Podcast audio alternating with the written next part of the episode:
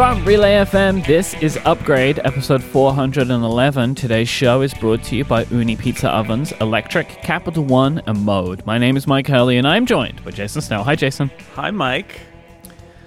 Hi, I'm waving. Summer of Summer of fun! You already know it because you've heard the music. Yeah.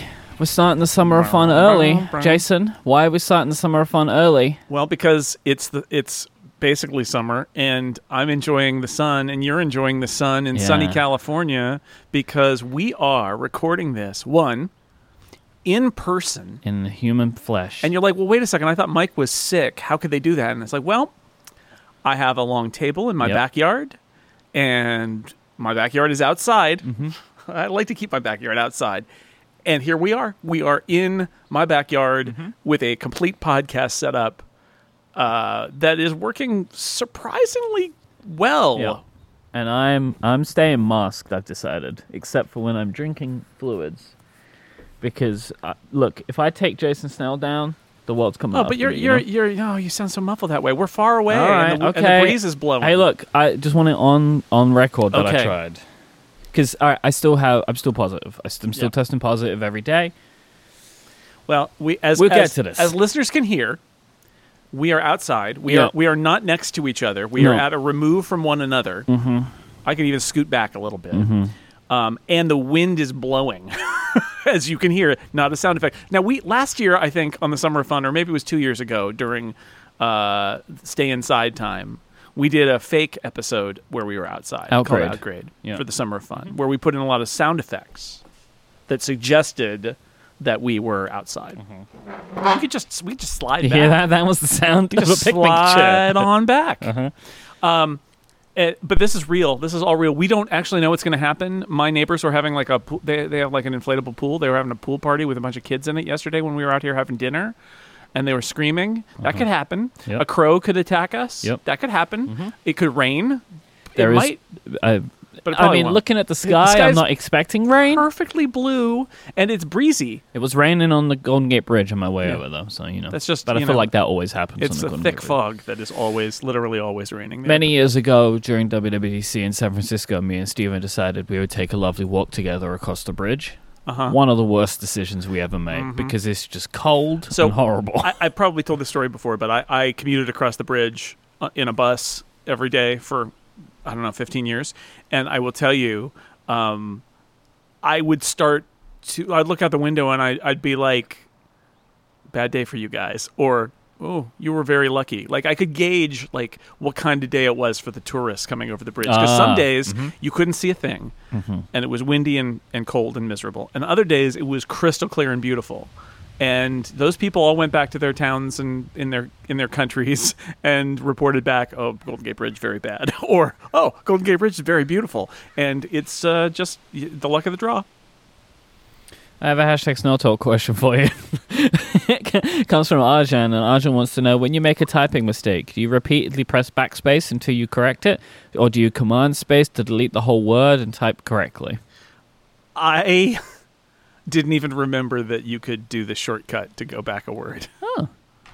And that is my answer. Also, what I really want to say here is always forward, Myke. Always forward. Never backward? Never backward. You never correct an error? Never. Just So you never make errors? just keep going. No, you do, but you just correct around them and say, you know, that word I said before was not it. Anyway, uh, Wait, so so what you said? I've never seen this in your writing. So you make an error and then just say, "No, forget that. Yeah. Don't worry about that." if What I meant to say was this. I think if you'll consult the history of my writing, you'll find out that that's exactly my uh, Incredible. philosophy. Yeah, I just always forward. Push the cursor forward, ever forward. Well, I like hitting keys, so I just hit back, back, back, Back, back, back is a pretty good one. Yeah. that's a classic maneuver. I, I don't do the, I don't trust a lot of those. You know, jump forward, jump back, especially since sometimes they change between apps, where it'll be on command or Hmm. or option or whatever. And so I don't, not for deleting. I also I was looking. Um, so I uh, I had to change some keyboard shortcuts. And I had to on my Mac. I discovered that there's a keyboard shortcut that's enabled by default. I think that is Shift Delete to delete the other direction. I think that's it. Let me see. Shift delete. Yeah, it back. It does uh, delete It rather than backspace. It eats the the letters in front of you. yeah, Right. Yeah, Which that's is- what the delete key would do. Otherwise, and then backspace just goes. Backspace will go left. Delete key will go right if you're in a uh, left to right language. Well, I find that, um, I find that really disturbing, and I turn that off. Um, the, by the way, the reason that I'm mentioning this is that I mistakenly installed the macOS beta on my main system that I use every day. Hang on a second. We need to get into that. We'll say, we'll say, so I had All to right, just pause there a All right, second. all right. That is the end of Snell Talk. Okay, thank you. All right. We need to. Oh. We have. Chapter marker. hmm Boop, that's where it there it goes. is. and I'm going to write down in in the. We have a topic later on in the show called beta impressions. All right. And I'm putting Jason mistakenly installs beta. Ventura. I will just say to cl- to close out the Snell Talk question. I do sometimes do Shift Option, uh, like to and then highlight stuff and delete it. But anyway, I mostly will hit the backspace key. If you would like to send in a question for us to open an episode of the show, just send out a tweet with the hashtag Snell Talk, or use question mark Snell Talk in the Relay FM members Discord. Uh, do you want to give a you want a Myke update? Yes, yes. How you doing? Myke's still sick. Mm. Um, I still have coronavirus. Uh, I would say that my symptoms are going. It's I'm on a roller coaster at the moment, where and I've heard this from other people. Could be perfectly fine for a while, and then I just all of a sudden feel terrible. Uh, my most recent symptom, which is one I've had for the most couple of days, has been really nauseous. Yeah. Don't know where that's coming from, but that's like a thing that I got going on. Uh, we're going home tomorrow. Um, I've been consulting with guidelines from the CDC and the NHS about like, can I travel? The thing is, I can travel. Like, no one's stopping me. You don't have to test anymore. Right. But basically, what I've been reading is after five days, you're um, you are way less contagious. So as long as so the CDC recommends as long as you mask, you're fine. So we I've been contagious now for seven eight days. So I've been Yeah. testing positive for eight days, I should say. So we've I've also because of that our airline won't change it because technically and legally I can travel. So we'll be masked up the entire trip and going home tomorrow. I will tell you, I cannot wait to go home. I, I- have had enough of this trip. I can't wait to go it's a cursed trip. yeah, it really is. You good. gotta, you I've gotta got to get home. So saying it's a cursed trip, we have a connection that I'm not feeling too confident on, but we'll Mm. work it out. Yeah, yeah. No, it's it's a uh, it's a tough one. As much as I enjoy your visits to California, the circumstances of this it could have been amazing, and instead been great. It's, it's it's terrible. It had the makings of perfect trip and went in the exact opposite direction. Um, we were talking before we started recording today about like, as you mentioned to me that last Monday was a blur. Um, oh yeah, And I wanted, to, I don't think we told this story on the show, but I thought it would be funny to tell it now. So we recorded last Monday. You were at Apple Park, and I was in my hotel room in San Jose. But we were over video WebEx yeah, because it was Apple was running Yeah. it right, so everything's in WebEx, Yeah. not Zoom that we normally or use. FaceTime. And you could have had the video off, but you had the video on, I could see you. and you could see me. So I thought you can see me, but it ended up being very helpful because what Jason would see is every little while I would kind of recoil into myself as I needed a minute. it reminded me of when I was a kid. Sometimes they would need to calm the class down, and they'd say, "Okay, everybody heads down on your desk."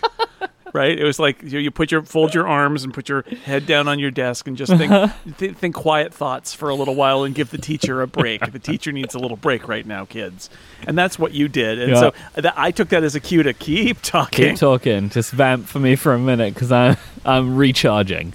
Uh, I've also been using my blood oxygen sensor a lot. So as the you know The I, Apple Watch? yeah. You know, I've I've many times have been like, this feature is pointless. Why did they include it?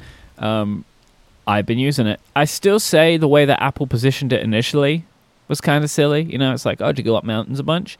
Um, but I've been using it uh, a lot for uh, checking my my blood oxygen because why not? People say you should do that, so I've been doing it. I can do a little test for you right now. I was ninety four percent an hour ago. Now that's not good, is what I've heard. So I'll do another test. Right. Let it the go. right the FDA does not approve of you using this in a medical way. It's more for, Right. for entertainment purposes. Entertainment purposes only. Ooh, I'm so entertained by my blood oxygen. Yeah. Well, if it's low enough, you'll be very entertained by it. You'll feel like, whoa. Yeah, this is providing drama. Ninety six percent right now, All right. so we're all good. It's all the all the extra oxygen that's out here in the outside world. It is nice to be outside. I've not spent a lot of time outside. I tell you that. Um, WWDC's over. It's true. Oh, that sounds so good. The bird song. I don't know if anybody's enjoying this as much as I am, but like I'll tell you right now, like listeners, if you think to yourself, "Oh man, I wish they were inside," as somebody who spent a lot of time inside, just take it from me. It's good to be outside. uh, what was your overall thoughts on WWDC? Um, I I mean I we talked about this sometime some a little bit last week, I, and I wrote a MacWorld column about it last week actually, which was basically this is the way to do it, and I think that that's been the consensus. I don't know if Apple's going to do it this way again. We this was a uh, a change for them. This was a, a, a, a trying something different to, to see if they could synthesize uh, an in-person event with online stuff, and I think they did a really good job. Like the the fact that they did all the sessions on the web uh, like they've done the last few years, and those sessions were good. I watched a bunch of them this week. Um, I, I think that was all good. I've heard good things about the labs. They had a Slack where you could Yeah. go in and talk to people who are people who work at Apple in key areas and ask them your questions, and they and their colleagues would chime in with answers. And that was all stuff that you could do and not be in Cupertino at all. So I think on that on that front, they have done a really good job. And remember, a few years ago when when this first happened, oh, there's a siren now. Uh oh. It's uh, I swear this is not a plot development in this fake outside that we're doing. It's just the regular, uh, the regular thing. Uh, so I, I, that- that's so great. Okay, I think that um, uh, we all wondered whether they were really going to be able to embrace doing an online WWDC a few years ago. Oh, it's getting so much more aggressive. Uh-huh. and it was right. I mean, was like well, because COVID happened, and there was an emergency. Eh? Yeah. The sirens, and the and they they rushed to build an online WWDC, and it turns Yeah. out they did a pretty good job, and Yeah. they were able to iterate a couple of times on it, Mm-hmm. and they've done a great job. So I think that's that part of it is settled. Like don't because WWDC is experienced by ninety nine point nine nine nine whatever percent of the Apple's developers Mm-hmm. not in person. So the part, the, the really was the other part, and that was mostly Monday. Although it did, you know, there was stuff happening on Sunday and on Tuesday, like overlap with some things Yep. and some events and all that. And in the end, it's it's not that different, but it's a little different from what I was kind of predicting a few weeks ago, which is do it as a media event. Well, they did, but and it may end up there. It may end up in the Steve Jobs Yep. Theater with media and developers, right? It depends on how big they. Because I mean, I don't think they've said the amount of people, but the images that I've seen and even the images Apple posted, it looked like there was over a thousand people.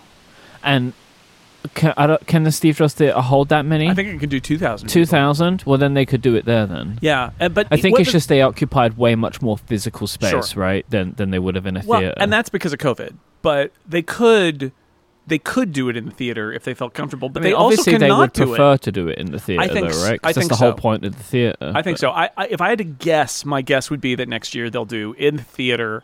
If they can, they'll do it in the theater, and they'll actually have presentations on stage um, for the for the media event. Even if a bunch of it is pre-taped, because a bunch of it was already pre-taped, but it'll be more of a live event than a viewing party, which is essentially what it was. But even if they do the viewing party thing again, like I love the idea that you get the chance at the trip of the lifetime if you're a developer, and you get to go to the mothership, you get to see Apple Park, you get to see the ring, you get to see the whole thing.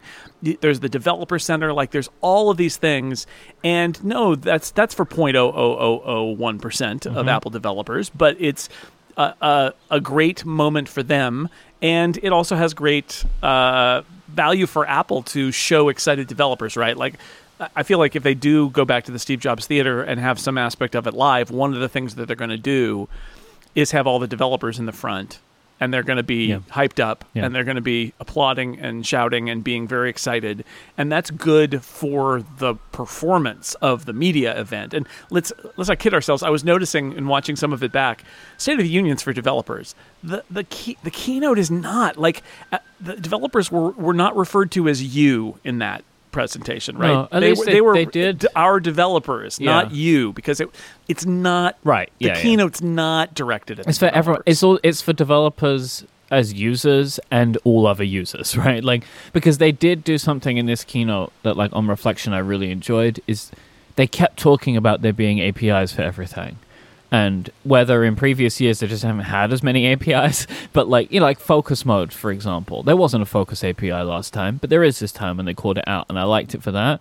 Um, I, I do think, uh, as well as your article, I'll put in the show notes. I Also, put a great article that David Smith wrote as well, um, just about his whole experience as kind of crossing the divide as both. He he attended as media, but did everything else as a developer. Right. And David spoke so highly of it. I mean, honestly, if they do anything that different to last week in the future, I'd be really surprised. It, it just doesn't seem like they need to go back to WWDC as in person first because there's so much more they could still do. Like Apple could facilitate meetups and or the community will be doing it themselves again Right. because now, right now, this happened this year. Next year, if Apple did the same thing, it would still attract more people like it used to. Right. Because people know what it is. Yeah, right. Because if you were somebody who would go to WWDC like I would before, right, just just be in that environment, you would have seen this year that like people were just getting together a lot and like, oh, I want to be in that. Now the the question is where it will all happen. Right, because around around Apple Park there isn't a lot No. of stuff. There aren't a lot of hotels. There aren't a lot of restaurants. So There's that the also visitor could center. occur in San Jose, right? Um, as it has in previous years, because plus San Jose is 15 minutes to, Yeah, to Apple. Park, right? So honestly, I expect to, that to start occurring over time. I think now I would be disappointed if Apple brought WWDC back to the full-on 5,000 person convention because there kind of isn't a. I, I don't know why, you would do it. Why would you get so many people there? Yes. To do one day because I don't think they're going to do a five day thing, right? They because shouldn't. the online they shouldn't. classes are the enough. online is so much better, and it and it enables so many more people to do this. I think this is the way to go, but it will still allow for people who want to be in the environment Yeah. can still come to the environment because there will be ancillary events popping up just as there always was. Like I would love to next year put on live shows again in the Hammer Theatre, right? Right. I, I would love it if we could do that. And the way that this year went, except for one notable exception, would seem to suggest that that could be a possibility for us, right? To do that again. Right, and you end up with sort of ancillary events. Although I do wonder with Apple facilitating things like they did, if that might suggest Apple wanting to have more of it be kind of under their Which is good.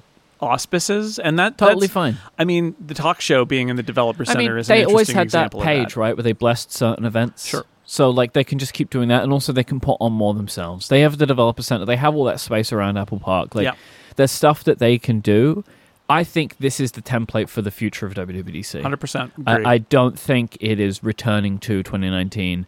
It doesn't make sense to have No. this big conference. No, but, but you're also right. Just in a the way the world works and the way people are, you will end up with, um, knowing what it is now. You will end up with somebody saying, "I'm going to do a a, a sidebar conference in San Jose that week." Hmm. Why not, right? Whatever, and and that'll because happen. there were developers that were going anyway, right? Like I saw a bunch of developers online who were before they even knew that Apple was inviting people. So I'm going to be in San Jose that week, or I'm going to go because there were a, a number of developers I saw that had already planned to go and got rejected for tickets and then got tickets, to- you know, because Apple did like multiple rounds of sending those passes out.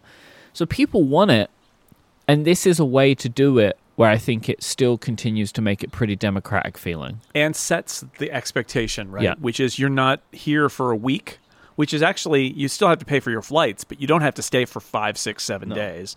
You're you're here for a concentrated period, and maybe with the developer center, you know, it's not just we'll watch the keynote together. It's you'll watch the keynote together, and you're gonna you're gonna meet some people who work at Apple, and there's gonna be some stuff in the developer center for you, and it's gonna be a great two days, two and a half days, and They then you could- go home. They could make a couple of tracks too. So like, you know, you say like, okay, we're going to put on screenings of these 10 sessions of the whole sort, which we think could like and so you can go on like Apple's golden path of WWDC, Mm. right? Where like they're going to have they're going to be showing these sessions in the developer center. You can if you're in town, you can come along and we'll guide you through 3 days, but it's not a different experience than anybody else. Right. Imagine imagine actually having some in-person sessions where you could talk to the people in the videos about Yeah. like and ask them follow-up questions. There's stuff they could do, Yeah. but most of it's going to need to happen online and that's fine, but they can create an experience that is special for the developers who are lucky enough Yep. to have it and who will presumably cycle through and not be the same group every year, which is why I said it's a an experience of a lifetime. Yep. It's like this is that was the year I went in person. and then they're useful as part of the the show as well. Yep. Um, and so that's a good combination because it is a show. They're putting it on. Having the developers there shows uh, the public that Apple cares about its developers, which is important because there's a lot of stuff going on that is controversial about Apple and how it treats its developers. So having that as a profession of Apple's love for its developers is good for Apple, Yep. and it's also good for the event itself to be. You know, like I said, it's it's a much more receptive studio audience. The the MacWorld Expo crowds and the WWDC keynote crowds were always the best in terms of stagecraft because they were because the media is we're kind of not supposed to clap and stuff. I right? hate that thought, by the way. Like, because I guess I'm media now, right? So close, nearly got there. You, but um, yeah, I, at guess least, uh, you know. technically you can still say if you're I not went, until the next time. I would be excited. I'd be clapping and shout. Like, I I don't know why there is an expectation that the media must be jaded. Like, it do- doesn't make sense. no, I think the idea is that you're objective and you're not there to root. You're So there to cover what? it. And I uh, this is I- where I, like threw my arms I, up with the touchdown thing when they did Yeah. the windowing on the iPad. Though. I, think, did do that, but that's about it. I come from a different age where like I'm independent. Yeah, right? Like I didn't, I, I don't work for IDG or whatever. Like I'm just a guy who has a bunch of podcasts, not a guy. because he wants to be a journalist, but it's because he's an, an enthusiast. It's a cultural thing, but it's always going to be there, right? Which is why for the media events, pure media events, the crowd is seated with um, VIPs who Yeah. are like friends of Apple, who Apple has invited, and Apple employees, and they do the cheering, right? Yeah. And and I, I my feeling is that that actually got a little over aggressive in the last few years. Well, the beauty of this is you've got a, an excited audience that's going to cheer, who are the developers. So you bring them in, and and um, it's that much better. And and if there are crowd shots that show people, and you're like, ah, there's my buddy who went. That's also all to the benefit of this. So yeah, let's do this again. yep. Except for the one this very specific thing that we Well, shouldn't let's do not again. do it exactly the same. No, but similar. but s- very hmm. no, no similar. Not for me. No. very d- similar for everyone else. Okay. Exact 180 percent different percent. 180 degree. 180%. 180 percent different for me. Okay. All right. This episode is brought to you by Mode and their new keyboard, the Sonnet. Over the past couple of years, I've gotten super deep into the mechanical keyboard hobby. I have a love for the wonderful designs that people produce, both the keycaps and the keyboards themselves. I love the customization of finding just the right pairing of every element so they feel and that keyboard will perform exactly how I want it to. I've also really come to appreciate the joy of putting these things together myself and being able to use something that my own hands had a role in creating. Over my time in the hobby, my favorite keyboards have been designed and manufactured by Mode. They are, for me, the Apple of keyboards. The products are incredibly well made, beautiful to look at, and the process of buying them is really well thought out and user friendly, which is not a normal experience in the keyboard hobby at all. One of my favorite things that they have totally nailed is the level of customization that is available for the keyboard you buy from them. You can choose the colors, materials, even the design accent pieces, fancy internal weights, the whole nine yards, and you can visualize this process in real time to see what you're going to be receiving. They have this, and you can also put them in different settings. You can put different color keycaps on it, so you can really see how that keyboard's going to look when you receive it. it. Lets you craft something that will fit perfectly in your own workspace. Currently, Mode have two keyboards available for pre-order: the 80, which has a two-month lead time, and the Sonnet, which has a five-month lead time. This is their newest product, and once they start shipping those first orders later this year, that lead time will decrease. You'll be able to get them uh, quicker if you want. I've owned a Mode 80 for over a year. They also sent me an early unit of the Sonnet to check out, which I cannot wait to get home to. Genuinely, I'm sorry, I just don't like typing on my laptop keyboard anymore. I want my keyboard. Uh, these two keyboards, the 80 and the Sonnet, they have different layouts, so you can choose which works best for you, either functionally or aesthetically. But what you're going to find with all of Mode's keyboards is an incredible attention to detail, the highest levels of quality, and all round excellent experience. Mode pick premium materials and machine them in, with incredibly high precision and care. Look, we sit in front of our keyboards at our desks all day. Why shouldn't it be completely tailored to suit your preferences? Keyboards are a tool that we use to get our best work done, so why should we have to settle for anything less? Quite frankly, why would you want your keyboards to sound like this when it could sound like this? Mode keyboards are wonderful to build with incredibly detailed and easy to follow instructions and truly make typing an event to look forward to. It's one of those things that makes your day that bit more enjoyable. You can find out more today by going to modedesigns.com slash upgradefm. That's modedesigns.com slash upgradefm. Mode. It's time to rethink keyboards. A thanks to Mode for the support of this show and Relay FM. So, observations since last week. Um, what kind of stuff have you been thinking about? What kind of stuff has been bouncing around in your brain? What sessions have you watched? That kind of stuff. Yeah, I watched a bunch of sessions. Um, not as many. So, so here's the way that I look at sessions: is so many sessions are Apple evangelizing developers on what they need to do to, you know, follow Apple's guidelines. And the truth is, that is not what I'm looking for. What I and nor it's not for me, right? That that's that goes without saying. It's not for me. What I'm looking for is are there things I can glean about new things that Apple is doing that uh, by watching the developer session, they explain how it works and what it does, and I go, oh, that's how that works. And then they're like, okay, let's do this in Swift, and I think, goodbye Time for me to leave. next session. so I I watched a bunch, especially on Tuesday. Um, I, I watched a bunch of desktop class iPad related sessions, which I thought was really interesting, and I wrote up on Six Colors. It is we talked about it last week.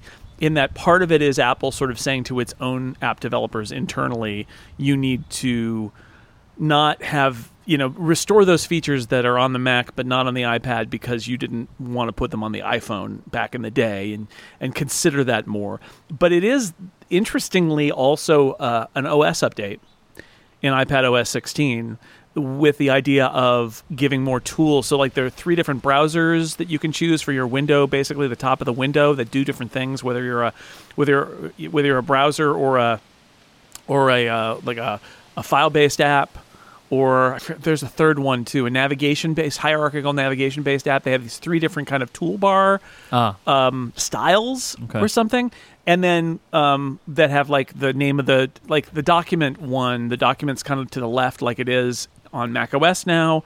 Um, there's a file menu essentially on under the file name that you can you can click on the file name and, and it, it's a it's a new drop down menu that lets you do things that are file related like they didn't call it don't know if they call it the file menu, but Mac users will be familiar with it as the file menu yeah. because it's in literally your icon, uh, your article. You've got an image, and it's like it's it's got a little chevron, whatever you call it, little caret, yeah next to the and it says file like name. duplicate, rename, move, export. Like so it's a bunch of actions you can perform on, on, the, file. Right. And so and, and there are some basic ones there like renaming in line, but also you can put your own commands there for your app. So it's basically a file menu. And then there are toolbars that that moves it to the left, so then there's this toolbar area in the center. Yep. And what developers can do, this is the kind of stuff you glean from the the sessions. What the developer can do is say, here's like on the Mac, here's my default tool, toolbar. And here's some other things you can add to the toolbar. And these things are grouped together. And this thing can't be taken off the toolbar. And these things are optional.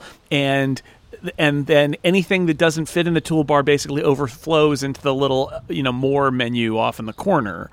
Um, but it's Apple defining saying like this is how you do all of the toolbar stuff on i on iPad, and it's not quite a menu bar, right? Because they didn't introduce a menu bar with iOS 16. They could have, but they didn't. Um, but they're putting things that you might find in a menu bar in I'd other forgotten. places. That was after iOS 15. That was the expectation. We were all talking about that constantly, right? Menu bar on Menu bar iPadOS. mode that they could have they could have Yeah. easily in this mode in fact Yeah. done put things in the menu bar because it was the introduction of that that globe key thing, right right? which, where which they shows basically commands replicated the menu bar for like what you'd see on Catalyst. they're they're really dipping their toe in the water there, right? Yeah. Where you've got the globe key and command key thing, which will bring up your menus for the app, but it's not a menu bar. And now you've got these other things in that toolbar that are menu-like, but not Mm. a menu bar, and they're attached to the individual windows. It is. It will come as no surprise to you, Myke, that. Um, it turns out if you do this on your iPad app, it makes it a better Mac app too for through Catalyst, right? Right. That was one of the selling points they Okay. made is is all of these choices sort of like the toolbar becomes a Mac toolbar item when it's on when you're on the Mac. Oh, okay. So so if you're trying to improve your iPad app to make it more Mac-like, it and you're using Catalyst, you actually are also making your Catalyst app more Mac-like in the Right. process, and it's part of their it's part of their strategy of like take something from iOS and make it an iPad thing, and then bring it to the Mac, and you can pick up all these other kind of features. So they're they're they're making an effort with a bunch of the desktop class uh, stuff around it to just sort of uh, restore interface things that just weren't there on the Mm. iPad. Mm. Um, and and yeah, I think it's part and parcel with the Stage Manager stuff that they're doing. Um, but uh, interesting that they chose to give it a name and call it out in a different way. Um, and for a developer conference, right? They're trying to extol the virtues of doing this. They know that most of their iOS apps are not particularly iPad adapted and are not using features like this. And they're really, this is one of those cases where they are really trying to evangelize developers to like, you, come on, make a toolbar, do, Mm-hmm. join us. My concern with a lot of this kind of iPad stuff is in the past, a lot of the productivity apps, so they had these features, right? Like I think about like uh, Windows, you know, like multiple app windows or whatever. Yeah. Apple's apps do them. A lot of third party smaller apps do it, but the big guns don't do it, Right. right? Or like it takes them a year, 18 months to add this kind of stuff. You know, like I still want to have multiple windows in Google Docs. Like I don't think that's ever going to happen. I think the challenge, point. yeah, I think the challenge is with Google Docs or with Microsoft Office. You've got something that is sort of they're, they're they built their own thing to do it. Yeah. But all of the kind of smaller apps that have built their Yeah. own toolbar system or whatever, I, I think you'll see some improvement there where they'll be like, oh, now I'll just use Apple's thing instead. But you're right, the big the big ones. Are they going to embrace this, or are they just going to ignore it like they've ignored everything else? But then the other thing is, all I really want is Apple to make pure, true real time collaboration in one of their document apps, right? So we could move our Google Docs to Pages or whatever. Well, you I think uh, that was one of the things that I added to our little show document here is that Apple spent a lot of time talking about collaboration Mm-hmm. features, and in the conversation over this past week about it, I've seen some people be really enthusiastic about it that feel like that you know Google and Microsoft are playing in this space, and that you know where is Apple and does Apple even care and and um and people who use Microsoft Teams and you know or whatever else are like oh it's great that Apple's doing this. I admit to being a little more um, skeptical about this because Apple loves to say, "Oh, look, we have come up with our solution that will let everybody collaborate in real time," but it only ever works on Apple's platforms, right? And sometimes there's a web version of Yeah. it, but really it's for people who are fully committed to Apple platforms, and so many businesses aren't. That they just uh, you like are we're, we're going to use Pages now. That's just what we're going to use, uh, as opposed to Word or Google Docs there are not a lot of organizations that I think are willing to do that. So I look at those collaboration things and I think, good, maybe maybe we would use them under certain circumstances. I mean, I would they love to, enough. but uh, this every time I've tried it, and I've tried it so many times, it's like the collaboration that currently exists in Notes, where it's like all of our changes are going to get synced, but when? When, yeah, exactly. And so I, I, the fact that they are trying to do things more real time with messages and FaceTime and stuff like that, I think it's all admirable. But I'm still left with wondering if they're actually people are actually going to use um, these collaboration Yeah. tools, not because they're not good, because maybe they are, but because I just any any any organization that would standardize on Apple collaboration tools is an organization that is 100% Apple. And you know, Apple unless Apple's going to be like Microsoft or Google, and I don't think they ever are, and say we're also going to make all of our collaboration tools available on all the all the other platforms, right? That's not why it exists. So it makes it a hard sell, even if it even if it is good. And you know, I share your skepticism of like, you know, could we does could our show documents go in uh, some other collaborative tool that Apple does? I mean, we'll try it out, but it would work for people who were starting something new. But considering we already have Google Docs, for me, it has to meet Google Docs' core functionality. right, Before, I, and like the fact, oh, runs on Apple platforms only, not a problem for me in my business. Sure. Right? But, you know, like if I now decided I wanted to reorganize our show document and moved everything around, you're on your laptop, you would see it exactly as I'm doing it. That has become now something that I rely on. yeah, And so for me to consider wanting to to move to something else, it has to do that. But I do like the look of their other collaboration stuff, right? Shared tab groups is fun. Uh, yeah. Would know, we? Would, is that going to happen? Are we going to start having like little shared tab groups for all our podcasts? could do? Why not? little upgrade tab group where instead of sending you links, I just open tabs. I mean, I'm a huge tab group user. I have seven tab groups that I use. wow. So I'm currently in my recording tab group, which has all the things in my recording. And what I like about that is, so say for example, on my iPad in the morning, I can have my recording tab group open, have all my tabs open, I can be editing the document. When I then sit down on my iMac in the evening to record a view, it's just where I left off and like I love it as like a persistent thing. And then I can go to my like I then have a uh, just a general Relay FM tab group which has all of the tabs I need for publishing. So I switch over to there and do all the stuff I need. I'm a big fan of this feature. I'm happy they're adding more to it. Um, and I like the idea of shared tab groups. I like I have a vacation tab group where I keep ideas for vacations. Adina should be shared on that. Yeah, I Right?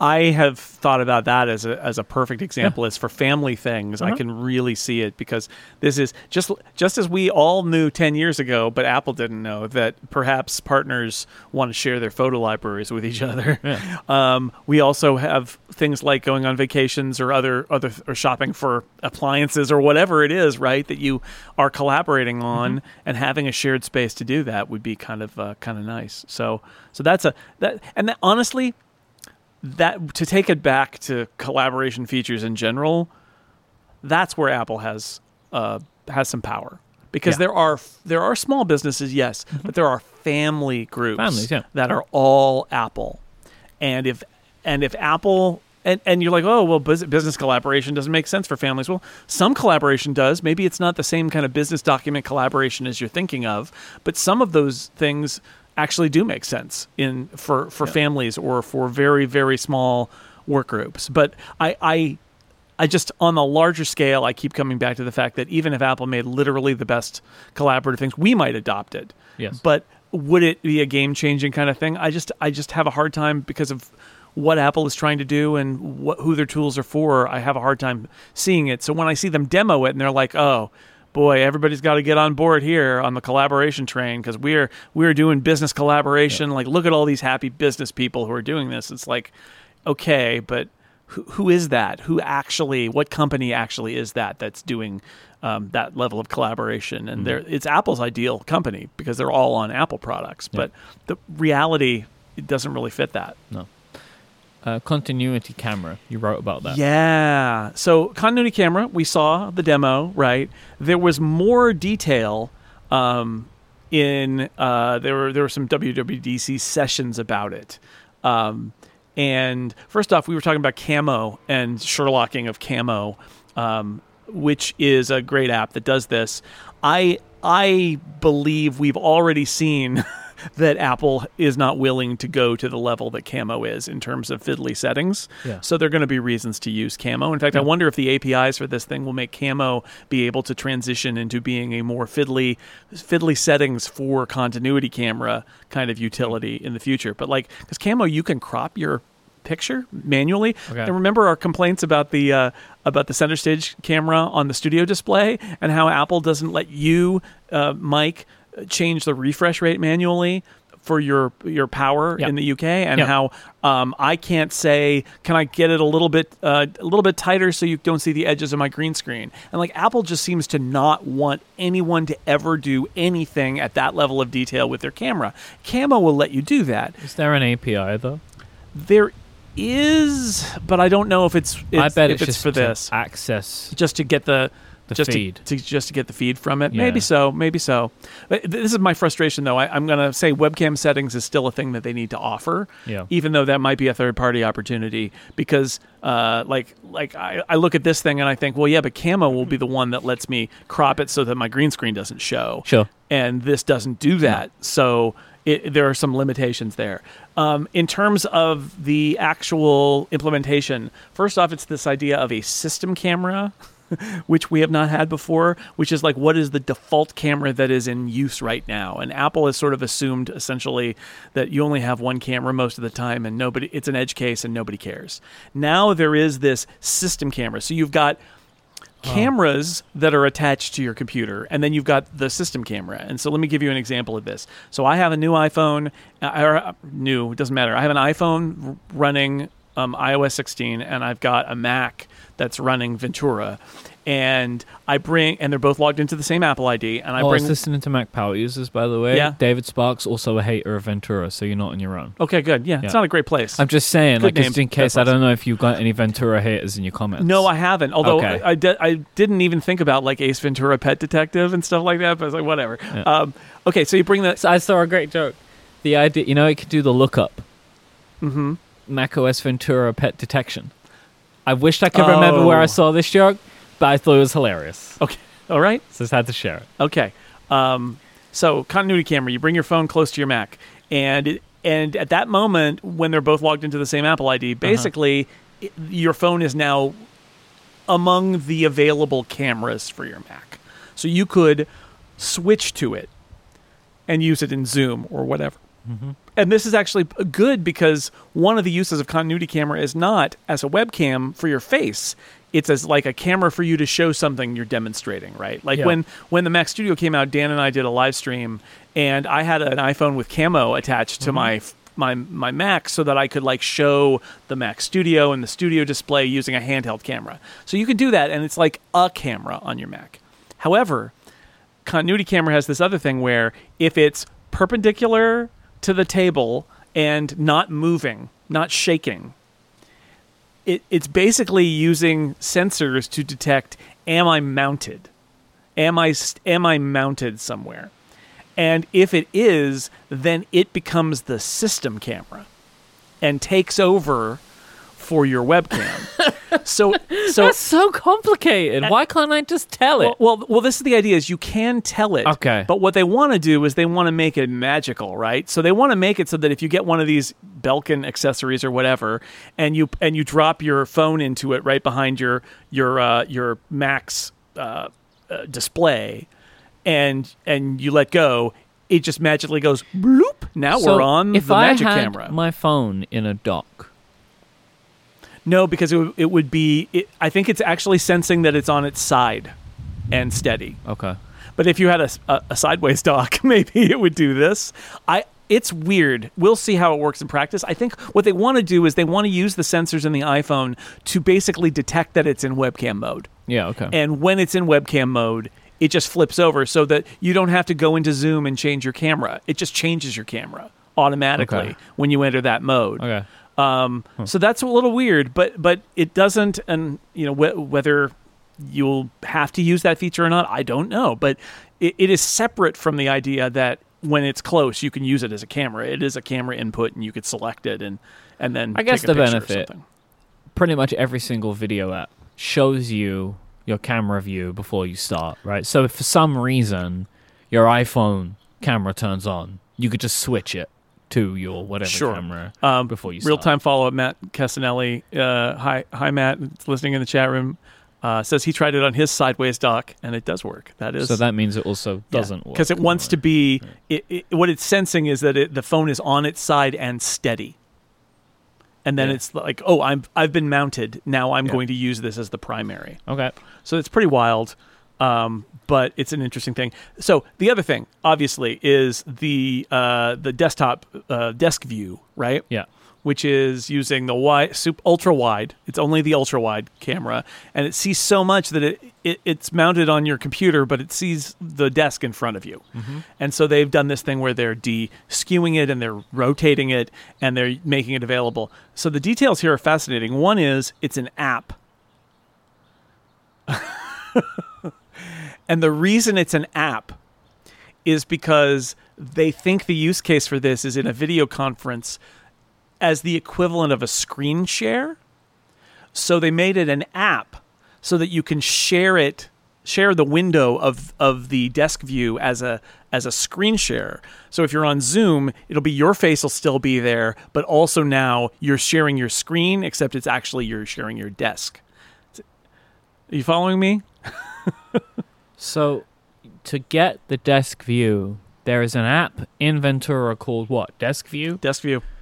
And when you open that, if the continuity camera is running, it shows the desk view. So then in Zoom, you could be like share my screen. Yes. And choose desk and view. choose desk view, and then it'll share your What desk. I will say, whilst that sounds super weird, it at least what I like about it is they could easily just say, we have an API for Desk View. We want everyone to adopt it. Or like, hey, check out Desk View in FaceTime. It works in fa- At least this way, it shows that they have thought to themselves, right? Like, what is the way that we can build this feature that every single video conferencing tool can use it? Exactly. And and video conferencing tools don't like two cameras, right? So you could switch, and I, I'm unclear if Desk View is also available as a camera. There is an API, so if it's not, uh, you know, because there's an API, I imagine they're talking to Zoom and, and WebEx and all those companies about supporting this and being like, oh, now we've got a button to show your desk view. Uh, but if you don't have something like that, you can just share the window and you'll see it. I don't know if it's a camera, so you could switch to it. But um, yeah, it's them saying this is used more like document sharing, like a screen share, than it is like a camera. Right. Because would you normally, without any context, but I, you know, you and I might want to switch to the desk view. And so I, I think that's a, I, I don't know the answer to that question. The other thing that is a little tidbit that I wanted to mention that didn't come out in the keynote, I believe, is that, um, so, so center stage uses the ultra wide.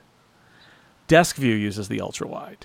If you're in center stage and desk view at the same time, yes, it is taking the same image and simultaneously cropping and altering two parts of it to generate your center stage and the desk view, which is wild. But what is even wilder is if you're not using center stage, So then you it's can using use center yeah, stage in continuity camera. yes, So, like, so you can use yes. so you can- Continuity camera right. includes center stage, and it's using the iPhone's And- ultra wide camera to do that. and it's using the ultra wide camera. Even though the iPhone currently doesn't do that. Exactly. It, iPhone doesn't do center stage, but it does in continuity camera mode. Okay. So so if you're not using center stage though, it uses the wide camera. Yeah. And so in that scenario, if you're using desk view and center eh, or and um, continuity camera, um, it's using different iPhone cameras.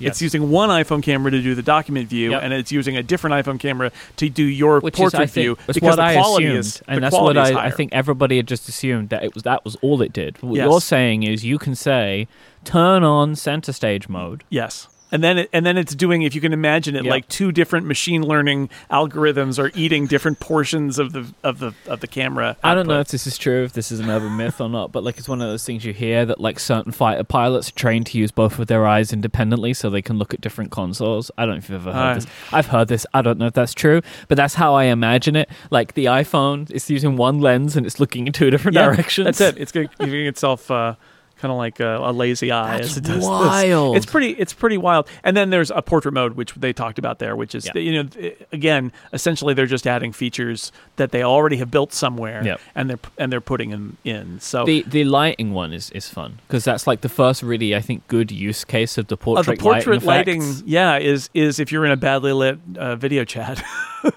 and and now you don't need a ring light, I Mm-hmm. guess, because you can use portrait lighting, which essentially is using um, object detection to, or depending on the camera, I suppose it's actually using um, a depth map.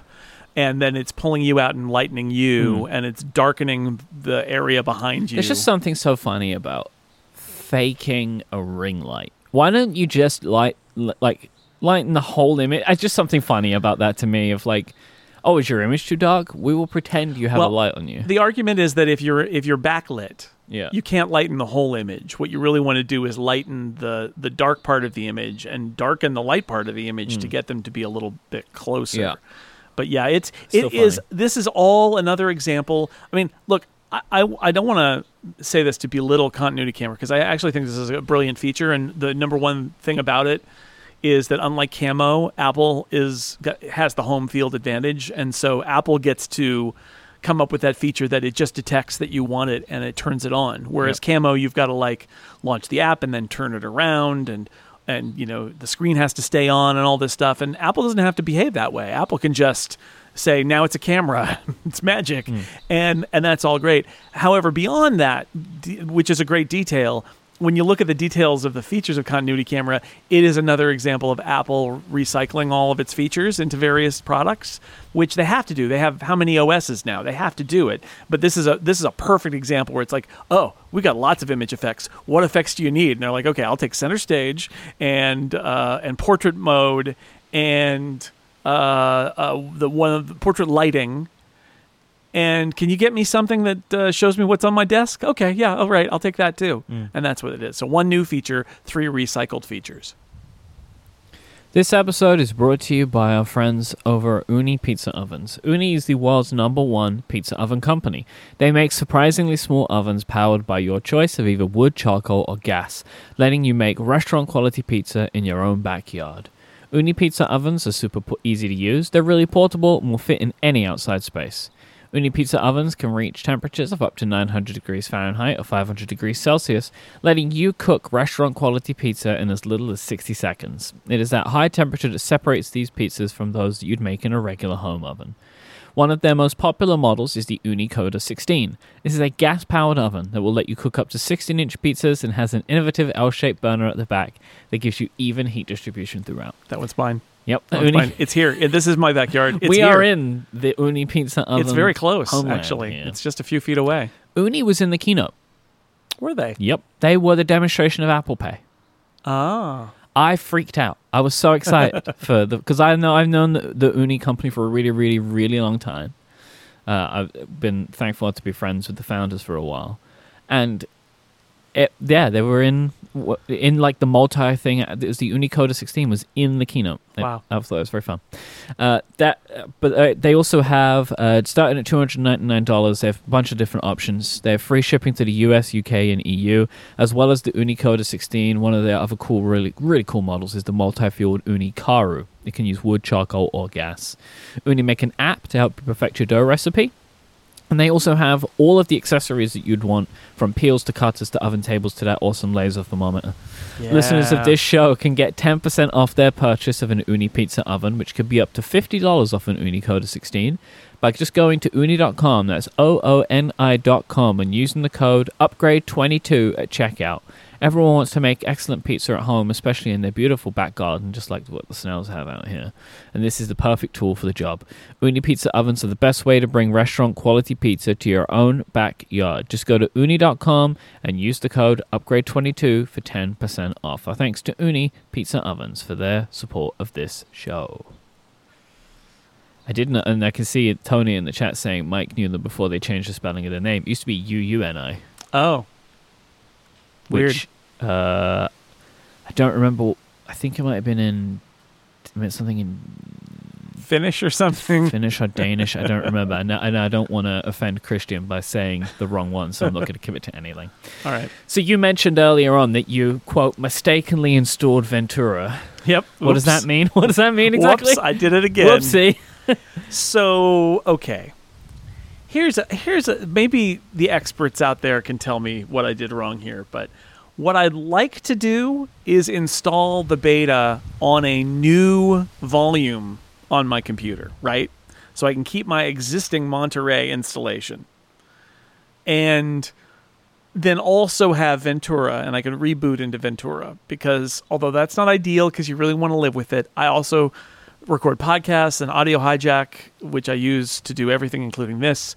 Um, Rogue Amoeba has had enough with your beta testing. They Uni? they disable. Sorry. U U N I Uni is Finnish for oven. If you're an Upgrade Plus subscriber, you don't know why I just said that, but there you go. All right, thank you. It's a correction from the ad, okay? An ad you didn't hear, but mm, pizza is tasty. Uh-huh. This, this this episode is also brought to you by pizza, which is tasty. Sorry. I what what was I even saying? Oh, so Rogue Amoeba. Yeah, Rogue Amoeba um, has had it with your complaints about their apps not running in the betas. They just disable them. They the, the, the, if you try to launch their apps in the in a beta, they're like, this app doesn't work in the beta. Um, they just have built that in, and I rely on them, so I can't do that. Uh, so the problem is the way Apple distributes the beta is via a development profile, a developer profile that you download. That's a, basically a uh, uh, it changes where the software update server looks. Yeah. And it looks at a different software update server, and there's one for public beta. There's also one for developer beta. And when you press, so I did that and I restarted because I thought, well, I'm going to do this and then I'm going to go in and I'm going to download it or whatever. And then I got distracted. There was a lot going on, and I came back and there was a, a, a thing that was like, like, uh, do you want me to go ahead with this or whatever? And I'm like, sure. And then I went, no. Oh, because that machine.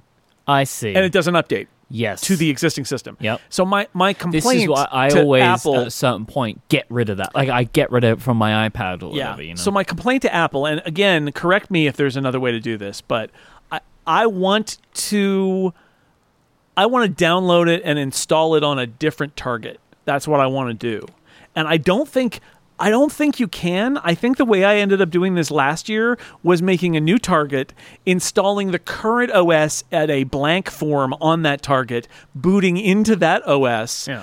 putting the download, putting the profile on there, and then updating it to the beta. But that's dumb. I just did two OS installs when I could have done one. So that would be my complaint. Is it ought to be easier to get an install target that is not uh, just an upgrade to the existing one. Anyway, it was too late. I I did it, and I thought that I, I was going to be able to swerve away, and I did not swerve away. At which point, my system has been updated to the beta. Uh, my audio recording stuff no longer works. What am I gonna do? And the answer was that in the end, it because I doesn't got, really matter. I got lots of back. so I got hard. lots of backups. I got Yeah. a carbon copy cloner backup. I got a time machine backup. In the end, what I did was I tried to migrate, and I had some issues where I used Migration Assistant to migrate my files from my backup okay. to a new Monterey install, and everything went there except that um, neither Dropbox nor iCloud Drive was functional. So, like iCloud Drive, it just sat at setting up iCloud Drive. I left it overnight, still sat there. And Dropbox also just basically stopped working. This sounds horrible. I hate this. So, well, I hate it too. It, it was horrible. So, what I decided to do is I installed, I made a new uh, volume and installed a new version of Monterey on it, wiped the Monterey version I'd been playing with. And on and, and on this one, I think I only oh no no I didn't install a new version of Monterey. I deleted my user. I deleted my Oh user God. and I made a new user. Um, so so I was starting fresh with an asterisk, which is I was Yeah. starting fresh. All my apps were installed, so that was good. But all my user folder stuff was not. That was not installed. Oh, the wind is picking up. Yeah. we might get blown away. it's nice. Uh, it is. It's a pleasant day. Yeah. Um, it's seventy degrees, right here. I can tell you, it's in my menu bar. Oh, because we've got the weather It's, station. it's like right, right, right over there. It's- Wow. So, um, I can see a hummingbird. yeah, Just yeah. letting you There's know. like a hum- my neighbor has a hummingbird feeder. I can see it. It's yeah, beautiful. I can see it. It's it's humming around. yeah. No cats have appeared Man, yet. we should always record like this. Just outside. I mean, it's it's a Mm, commute somewhere in California. Yeah, but I know. it's nice. We'll bank them. We'll Okay. come out and record like 20 episodes of Upgrade Every episode is basically a draft at Yes. that point. of something. Mhm. So, um, so anyway, yeah. So I, I, it, iCloud Drive wasn't working, and um, I sync a bunch of stuff. Oh, So many apps sync stuff with iCloud Drive. Like I couldn't not use it. My BBEdit preferences are in there. Like everything's in there. Oh God. So what I did was, so I did the I did the thing where I uh, I made a new user that's an admin. Uh-huh. Then I logged in as the admin. Then I deleted my JSNell user. Hi, then I then I made a new JSNell user, um, uh, and deleted the admin account. And now I'm back, except I have nothing in my user folder. And so it was, and I decided like this is what I'm going to do. I'm just going to start fresh and clean, keeping in mind that my old user folder is on the computer. It's sitting there, so I can copy anything I need from the user folder if I need it. But I'm gonna go. I'm gonna start fresh. So th- you know, over the course of that day, I keep I kept launching apps and having to look up their serial Oh. number or all of that. I didn't love that part. You had all of the pain parts of a, getting a new computer Yes. without actually getting one. Yeah, exactly Yeah. right. Exactly. But iCloud Drive worked and Dropbox worked, so Mm-hmm. that that was good. Um, so yeah, I I a combination of starting things up fresh and putting in the serial numbers. All the App Store stuff just worked because App Store. And then sometimes I'd launch an app and I'd be like, "Oh, this app looks really weird," or it doesn't have my stuff. And then I would quit out of the app and I would open my user folder and the old From the user folder, Ventura and well, not. Ventura for my backup from right Right. before Ventura got installed. And I would pull over like the preferences files and like I uh, the Stream Deck had nothing. And I looked online, like, where is the Stream Deck file kept? And it said, oh, it's here. And I copied those over, and it still had nothing on the Stream Deck. I'm like, do I have to remake the entire Stream Deck? And then I found a post somewhere that said, it's actually in this other folder. It's not in the Elgato folder. It's in the com.elgato.streamdeck folder. And I copied that over and then it worked. So it was an adventure game of like where are the like I opened Logic and Logic looked weird and I'm like no and I had to go copy all the Logic files over and and re-authenticate and so so I, I'm now I'm back basically up and running fresh but it took a, a little while to get there. So you're not going to be running Ventura anymore then. Well, I have Ventura on there in the old the old one. So you can boot into that. I can boot into Ventura. okay. but um, I'm not going to live there because, uh, again, I can't do any 'Cause you podcasts don't like or anything Ventura. there. You know, you're not going to live there. Because you know you don't. I gotta you say, just visit. It's not fine. sure I agree with the audio hijack thing of like we're just not going to let you use our apps. Like I understand the frustration as a developer trying to support someone during that period, but unless they know it's 100% definitely broken, Yeah. I think that that's that's surely only going to cause more issues for them from a support perspective than less. I get, I get that it, they've been burned by it, but I, that's Sure. my question: is do you know that it doesn't work? Because if it does work and you're disabling it out of some sort of beta spite, that's not great. But like you know, if you think it might work, say for fifty percent of people, right?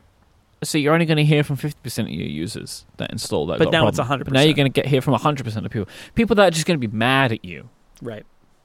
I'd be surprised if. Well, and this was obviously preemptive, right? The Yeah. moment that the moment that I installed it, it's not like there had been an update. It, it was waiting for the new version. It didn't so matter that it it could was. disable itself. yeah, it could have been a new version of Mac OS that changed Now, nothing. It it's is just possible a version number they don't know. Since they've got weird extensions and stuff, it's possible that they actually have to explicitly Sure. sign or code or something the extension mm-hmm. in order for it to work with a specific OS version and that they can't do it. It's possible, but it doesn't feel like that to me. It feels like they got burned so many times that they just turned it off.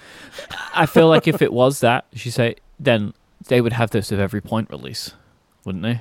Yeah, that's probably true. So Probably too. If if they if they check it out with the betas and it actually does work okay, they should they should not turn it off. They should Mhm. tur- or they should do an update that turns it back on. yeah. But yeah. aside from your Ventura disaster, Oh man.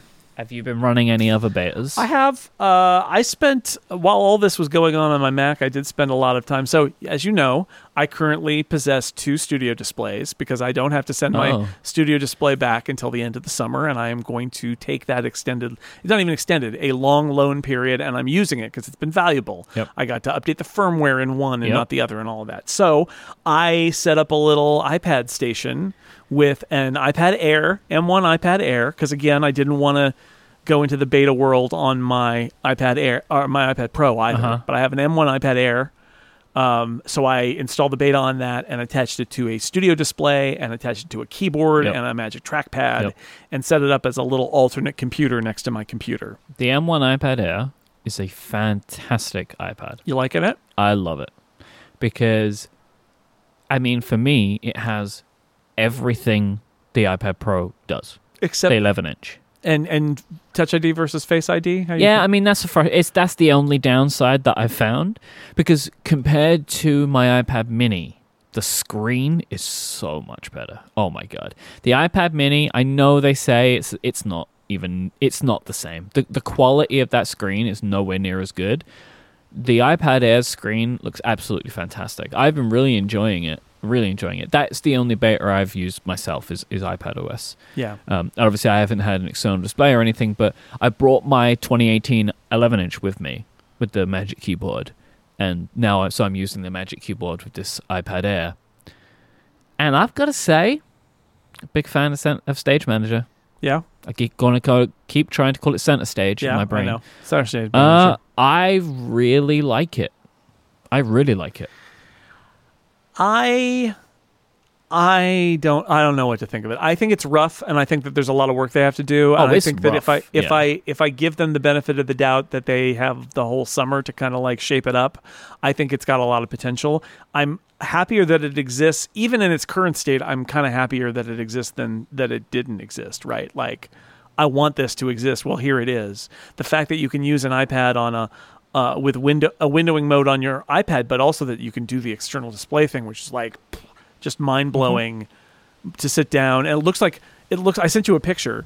I sent you and Stephen a picture of what looks like a Mac, right? It looks it's a it's a studio display with some windows open and a backdrop picture, and it's an iPad. And there's a dock. And there's a dock at the Right. bottom, right? Which is your your tell with me because the dock wouldn't be at the bottom, be on the on I the would right never on the side. bottom either. I'm not a monster. Um, but there it is because that's the, you have no choice on Uh-huh. the iPad. It's the, the, you're For going to now. get it the way they want. Um, it is, you know, part of it is getting used to it Yeah. because it, it's it's a different system. Part of it is the weirdness of the different size classes in the apps. So resizing is is kind of an adventure, right? It's like imagine imagine you have a like a friendly dog and then you resize the window and it's an angry dog. It's a little like that right? Where you're like oh it's a different app now. And, and some of the apps don't bless their hearts some of the apps don't have no any idea what they're doing. Like slack uh, and again, they, they it wasn't written with this mode in mind. They didn't even know it existed, but it's still hilarious. Like Slack in in Stage Manager uh, just won't show the sidebar unless it's in full screen. It's like, no, no, I don't know what size this is, but it's not full screen, so you don't no sidebar for you. And that's just like, I mean, they'll fix it. And every app is struggling Every app- with the keyboard.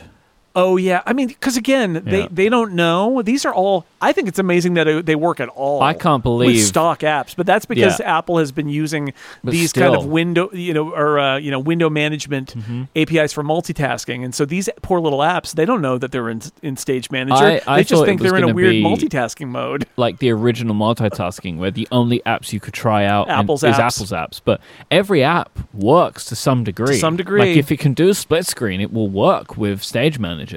And like, you know, th- there are weird parts of it where like on the iPad version of this, it wants the apps to be in certain sizes and in certain positions. And Apple's going to put them Yeah. there for you. And it does this thing where it's like you want two apps that overlap each other. You can kind of see one out the back so you can tap on it and bring it to the front. Right. But like it's done a thing for me which I've really enjoyed, which is like three or four app multitasking. Yeah, And that's just not a thing you could do before. I know. Like and I've been doing multitasking without a keyboard in portrait mode and you can have two apps in horizontal on top Yeah. of each other. Oh, isn't that nice? and it's really nice. It's like a different way of doing things where it's like there are certain apps where like that is actually just a nicer experience. I think one of the big things that is not, I- mean, again, developer beta one, Uh-huh. like there's so much more ground to cover here before they are done. But um, one of the things that struck me is that uh, these apps all run, which is great, but most apps don't understand the concept of multiple windows. Even Safari Even like Safari doesn't even work you out should- what's going you should, on. You should be able to drag a tab out of Yeah. Safari, right, and make a new window next to it, so Yeah. you can have two different. Because that's actually a common use Like, case. Is I've comparing two stage- documents in Safari. like I was doing this today to, to prepare for this show. I had a stage that had Google Docs, Notes, and a Safari window, right? Yeah. So I tapped a link in Notes, and it would go to another stage and open a Oh, brand new Safari I- window. I mean, like, what are you there- doing? There's there's some bugs. I was Yeah. logging into Slack, and Slack needed to open Safari to log me in, and all of a sudden, uh, the whole thing just got sucked over onto the iPad screen from Yeah. the from the external display. And that's you know, it's a combination of there's bugs in the betas because they're betas, and um, not all the apps know about this yet. That uh, it's all going to get worked out, but I'm encouraged by it, right? Like it's not going to be for everyone. That's No. the beauty of the fact that it's a little button that you choose in Control Center, and if you're not in it, it just is it's a normal iPad. button, right? It's like now I'm going into promo. It like, you know? essentially is that, Yeah. right?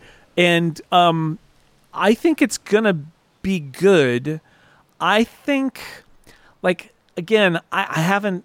I, give me some time to like think about it philosophically, and some of the choices they've made may be a little weird, and maybe they'll tweak them as they go.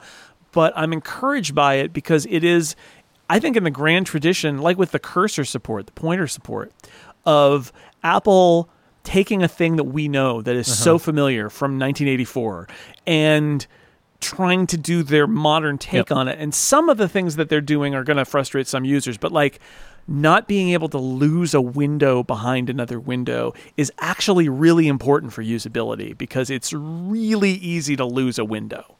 Yeah. Having a, a shelf with window sets on it, it have is interesting. I'm not sure it's right, but it's it's I get what they're doing there, even though I'm not sure if the implementation is exactly right.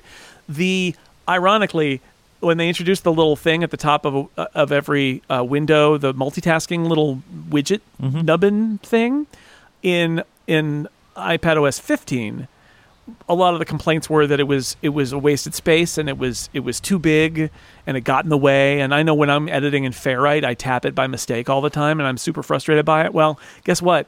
It needs to be bigger. It needs to be a bigger target because I mean, it's I- now I- super important because Yeah. you need to do things like dismiss a window and send Yeah. it out, off over into the shelf.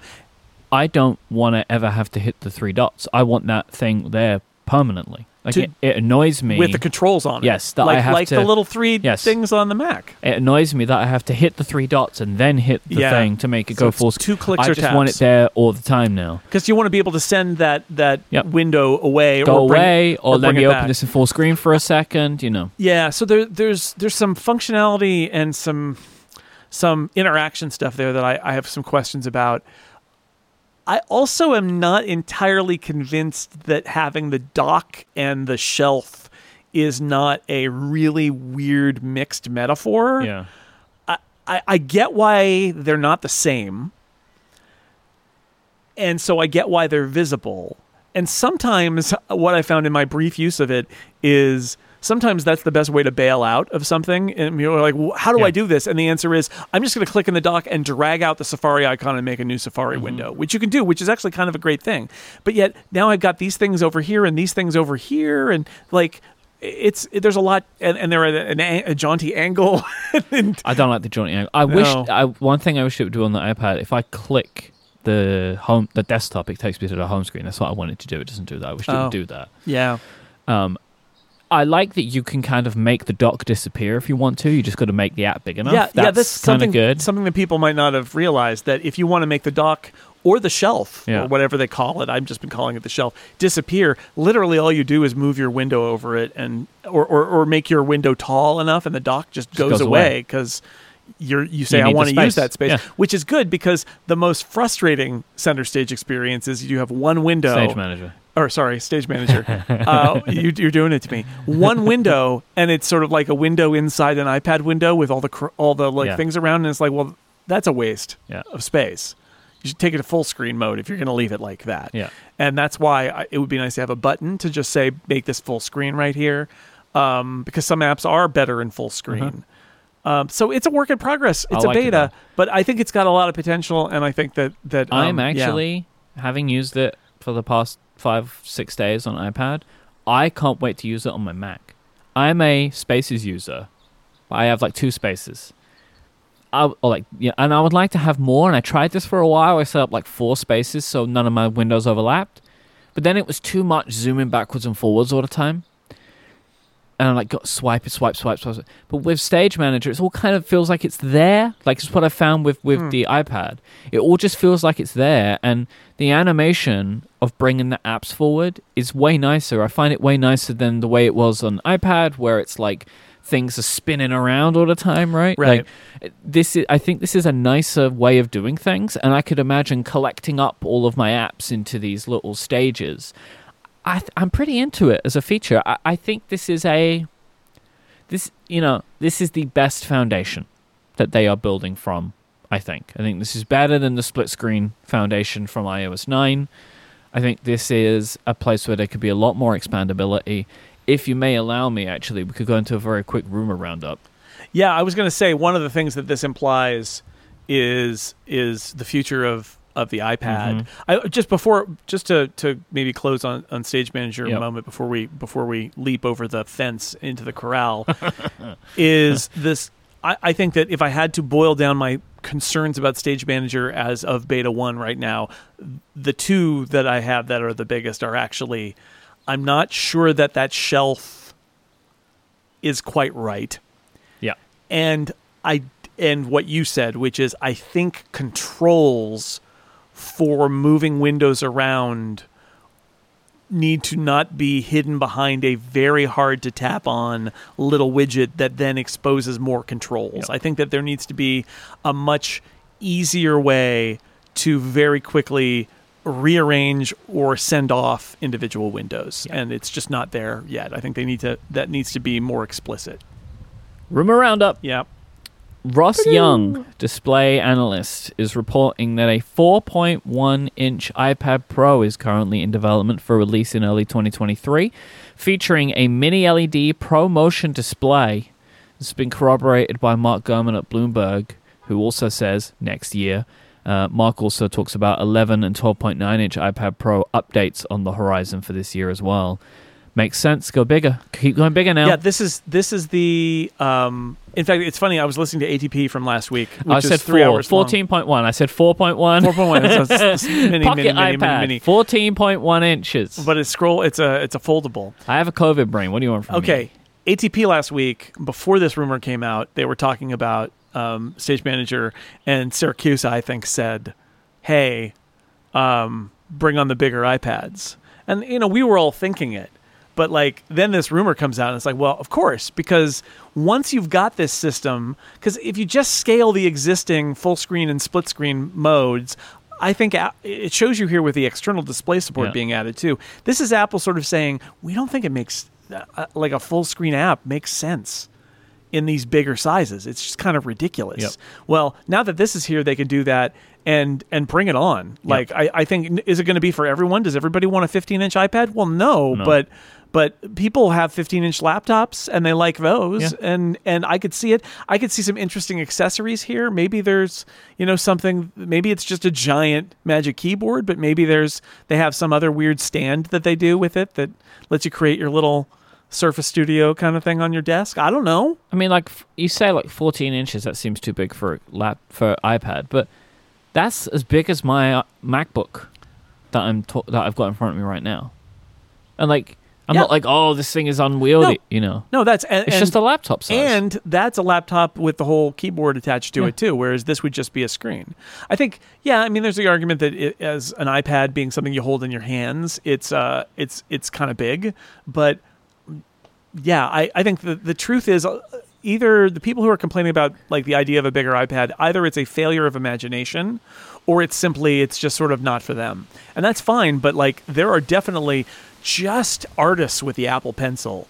I know that there are people who would die for a 15 inch iPad f- to have that all addressable space for Apple Pencil. And then you think about, well, yes, and then you can also put it in the stage manager mode and put it in a Magic Keyboard. And now you've got a 15 inch laptop running iPad, iPad OS. Like there's so much going on there.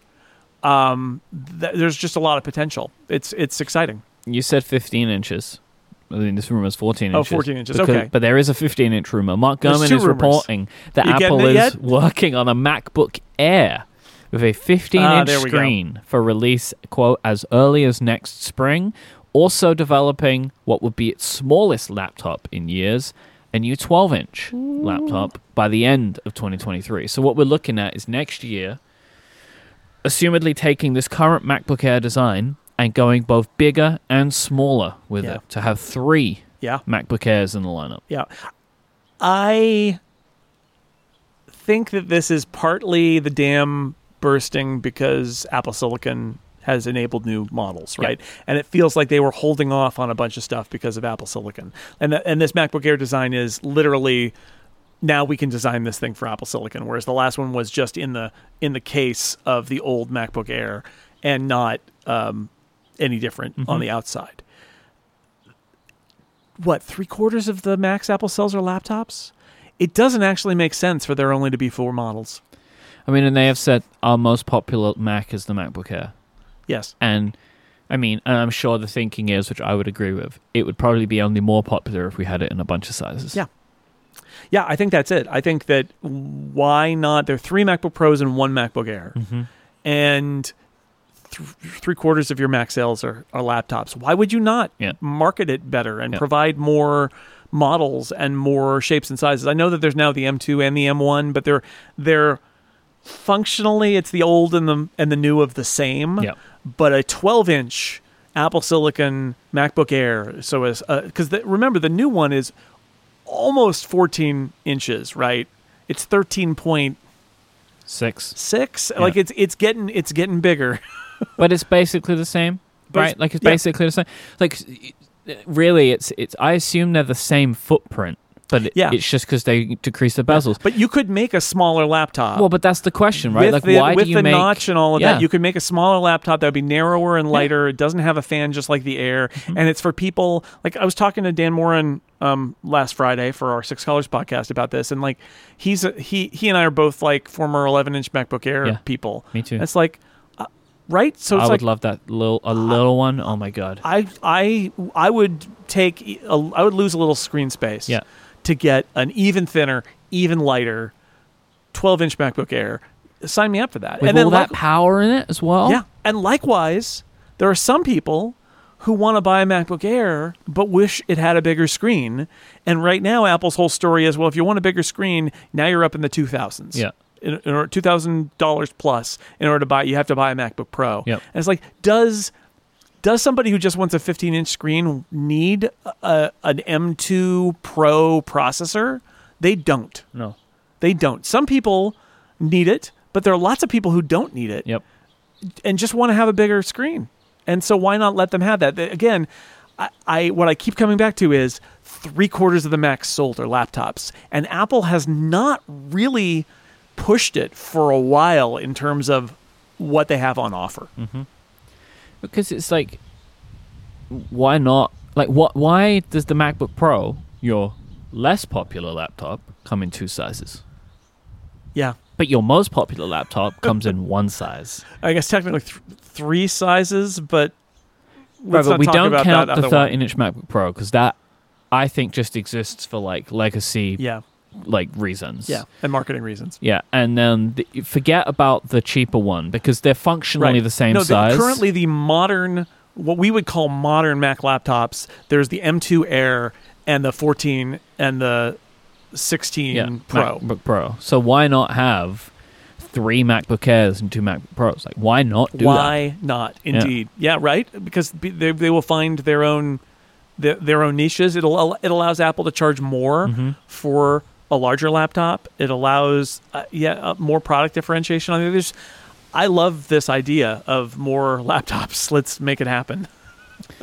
Mark Gurman is also uh, reporting that an M2 Pro and M2 Max MacBook Pros will be coming at the end of 2022. Uh, no radical changes to those products, but the chips will go up to 12 performance cores. They're currently at 10, and up to 38 GPU cores from 32. So, kind of again, this is like what we saw from the M1 to the M2. Not huge differences, but just continues like charts go up. Yep. Charts go up. Uh, and obviously, there are hints of the next iPhone getting an always on display in iOS 16's code. There's similar references to the way uh, for handling the lock screen, quote unquote, widgets, which are complications, but they call widgets, Yes. in the same way. So it's like backlight management stuff. So there's all these references to like dimming states and stuff like that, which would only exist if there was the need for a always on display. But if you just look at that lock screen design, it's very clear that an always on display is in the future. Yeah, it's it's pretty clear. Also, since all complications are now going to be widgets, then all widgets are no, not all widgets are complications, but all complications are widgets. In yes, uh, I was talking to underscore about this because obviously Dave is very focused on these right now. Sure. Developers have to enable them to be available. So, like, if you Sure. have an Apple Watch app that has complications, they don't automatically Oh, yeah, go on the lock over, screen. but Yeah. you can automatically Right. have them go over. But there is more space available to you. So I've been seeing lots of developers tweak what they have on the Apple Watch to allow for this larger space. I was watching how um, Simon uh, Simon Scriptable hmm uh, was testing this out because I love Scriptable and I wrote a, a widget in JavaScript to do my home weather station and to do air quality. hmm And he's got it working now where you can use his app to generate these home screen widgets, these lock screen widgets Mhm. instead. And I had that moment where I thought, oh my God, I'm going to be able to put the temperature in my weather station on my iPhone lock screen now. It's pretty great, like uh, for me. But the point is, like, there's going to be all sorts of glanceable information that we're going to be able to put out there. That's really fun. hmm Um, and yes, I think it is inevitable that we're going to get I'm a little surprised we didn't already get it, but you know, with OLED on the iPhone, they'll say something about how this is a new screen that uses less power. It'll be exactly what they said about the Apple Watch, right? When they went to the always on Apple Watch, they said, well, this one we had to engineer the screen a little differently in order to support always on. And it doesn't mean that they couldn't do it now, it's just it would use so much power that it would be bad for battery life to do it. And they're going to have a, a new story for that phone in the fall, and then you're going to be able to see these things and it, that's going to be weird, right? Like to have a, an iPhone and your iPhone's laying there and it's not a featureless slab. I know people who have Android phones that do this have experienced this already, but for us iPhone users, it's going to be a weird change. Yeah, we've got some Ask Upgrade questions about this later on that I wanted to touch on. Uh, Nice. Which we'll get to, which I think is an interesting thought on that exact exact point. You know, in some ways, this is my favorite episode of the year because this is the episode where we have there has been so much to talk about that Mhm. we have actually not been able to talk about everything. Plus, we've got a little bit of a, a week to think about it. These these sort of post event event episode things. So this is fun. Plus, you know, we're outside. It's very nice. This is I'm enjoying. I'm 71 enjoying recording degrees this episode very much. And if you're Fahrenheit. thinking, "Wow, this is a long episode," we're like halfway through. it. Yeah. I think for our document anyway. So That's right. We're here till the sun goes down. I'm having the greatest time, so we're going to keep on going. This episode is brought to you by Electric. Turning a small business into an empire takes work, and you have to keep your ear to the ground for things that will help you take things to the next level. But that can be hard when you're direct. You're like all of your attention is pulled in different directions because that is the reality of being a boss. The team over at Electric know how small businesses, maybe like yours, face these challenges. That's why they've solved this problem for you by operating as your IT department. So instead of spending your time sorting through unused application licenses, setting up employee laptops, and answering never ending IT questions from your team, you can build that empire. With Electric acting as your IT department, you'll be able to get back to doing what you're best at. Plus, you get a really cool IT platform to see and manage everything. I know this from being a business owner myself. Like, this isn't necessarily what you think about. You're trying to do the thing that you're setting out to do. If you have a small company and you need to get uh, equipment to people, you don't necessarily think that, oh, if they don't know how to use it, they're just going to ask you in and you have to find a way to fix it for them. And if that's not your strong suit, that can be really time consuming and really difficult. But this is what Electric will step in to help you with. For upgrade listeners, Electric are offering a free pair of Beats Solo 3 headphones for taking a qualified meeting. Just go to electric.ai slash upgrade. That's electric.ai slash upgrade. Go there right now and get your free pair of Beats Solo 3 headphones today for scheduling a meeting. Our thanks to Electric for their support of this show and Relay FM. So we did speak about on the last episode that we would come back to the M2 and the MacBook Air a little bit. Um, one of the things that's really like sat with me since our last episode about the M2 is this idea of Apple doubling down on the bets that they made with the M1. And so there's a couple of places where I think this makes the most sense for me. One is the unified memory thing. Now, you know, we didn't really know what to expect with unified memory when it came to the M1, right? It was a new thing for us. Like, is this really going to work out? What is this going to be like? And not only did it work out great, they've actually ended up making it better. So they have, was it like faster memory bandwidth? They're using Right. LP5 memory. Right. It, it's it's the memory. Like there are a few things that are like the Pro and the Max that are in the M1 generation that are now in the base model M2. Mm-hmm. And one of them is they're using the LP5 instead of the LP4, which is faster Mm-hmm. and allows for more density. Yep. Which is what they said is why it's 24 gigs maximum. Is Uh-huh. that the modules actually just can be denser, and they're faster. So you your everything that's happening is going faster Yep.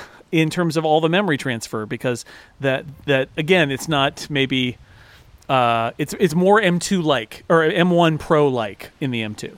So, and then also the fact that there's now a higher level. You can go up to 24 gigabytes, which I keep stumbling on because that sounds so weird weird, to my ears for Right. what RAM can be.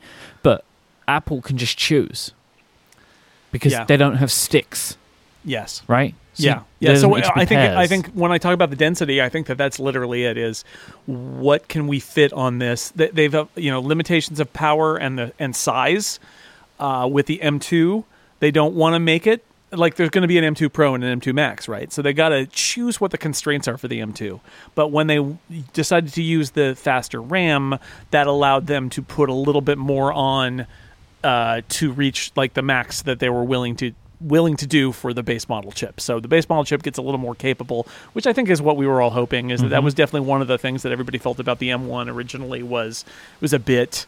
Uh, you know, 16 was not enough for some people, and and honestly, eventually, they, those people can buy a MacBook Pro with an M1 Pro or an M1 Max in it, and they get more RAM, and they're they're happy about it. But um, this brings it down for the base models too, so it's good. And I would say, like, having used an M1 for like a year or whatever, 16 was not enough for me. 24 would be, I expect, enough. It's between, you know, it, that feels just like a higher, le- it is a higher level. I expect it would be enough. But I just think that's really interesting that they went ahead and pushed on those things. The same as like the power to performance stuff.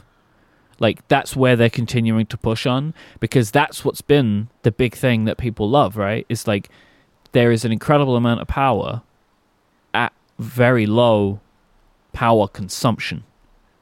And that is that's been the big thing for every like for what is you know like from tech reviewers to consumers of why these machines have been such a hit is that these there are these laptops that have incredible battery life and they're about as powerful as anything else in their class plugged in or not. It's kind of fantastic. Just And- to be clear, though, the base model is eight. So, Mm. so you have to go eight to sixteen to twenty-four. that's not changed though has it so you're gonna no, but it's just, just just to be clear. Yeah, but people, a lot of people would get by on eight. I'm not that Yeah. kind of user, right? Like I would need more. So just having the ability to go up higher would be a nec- would be necessary for me if I was to consider this computer, Right. right? Because then I'm considering it not on pure power, but on format, like on f- like its, its size, its weight, thickness, that kind of stuff, right? That's the only reason I would consider owning one of these machines. I'm really intrigued to see one and hold one and kind of you know how much of a difference is, would it make going in and out of my bag every day but then i would still want that higher level of Right. support Right. of like of ram uh, i have we got quite a lot of ask upgrade questions and because i wasn't really sure what else we could talk about with the m2 i thought we could bring some of those in Sure. Um and this is a, a, a there is a thing that you mentioned in your article about the MacBook Air, which also has a question. So your quote is: "Unfortunately, the M2 is still the base model chip of its generation, and Apple has not chosen to provide it with enough I/O power to drive a second external display." And David wrote in similarly, asking: "Is Apple delaying fixing a technical limitation because they aren't motivated to allow more displays on non-pro priced hardware?" Or is the limit purely an artificial differentiator to upsell buyers? Well, I mean, it's a decision. Is it artificial? I mean, every decision. I mean, It's a decision. why not support 26 monitors? I'm, I'm, I'm being facetious, but like, there's always a limit, right? Why, you know, why is two better than one? Yeah. Why not four? Right? I, you know? I, I think they decided that for a base model. Well, yeah. I mean, to your point, it's a base model.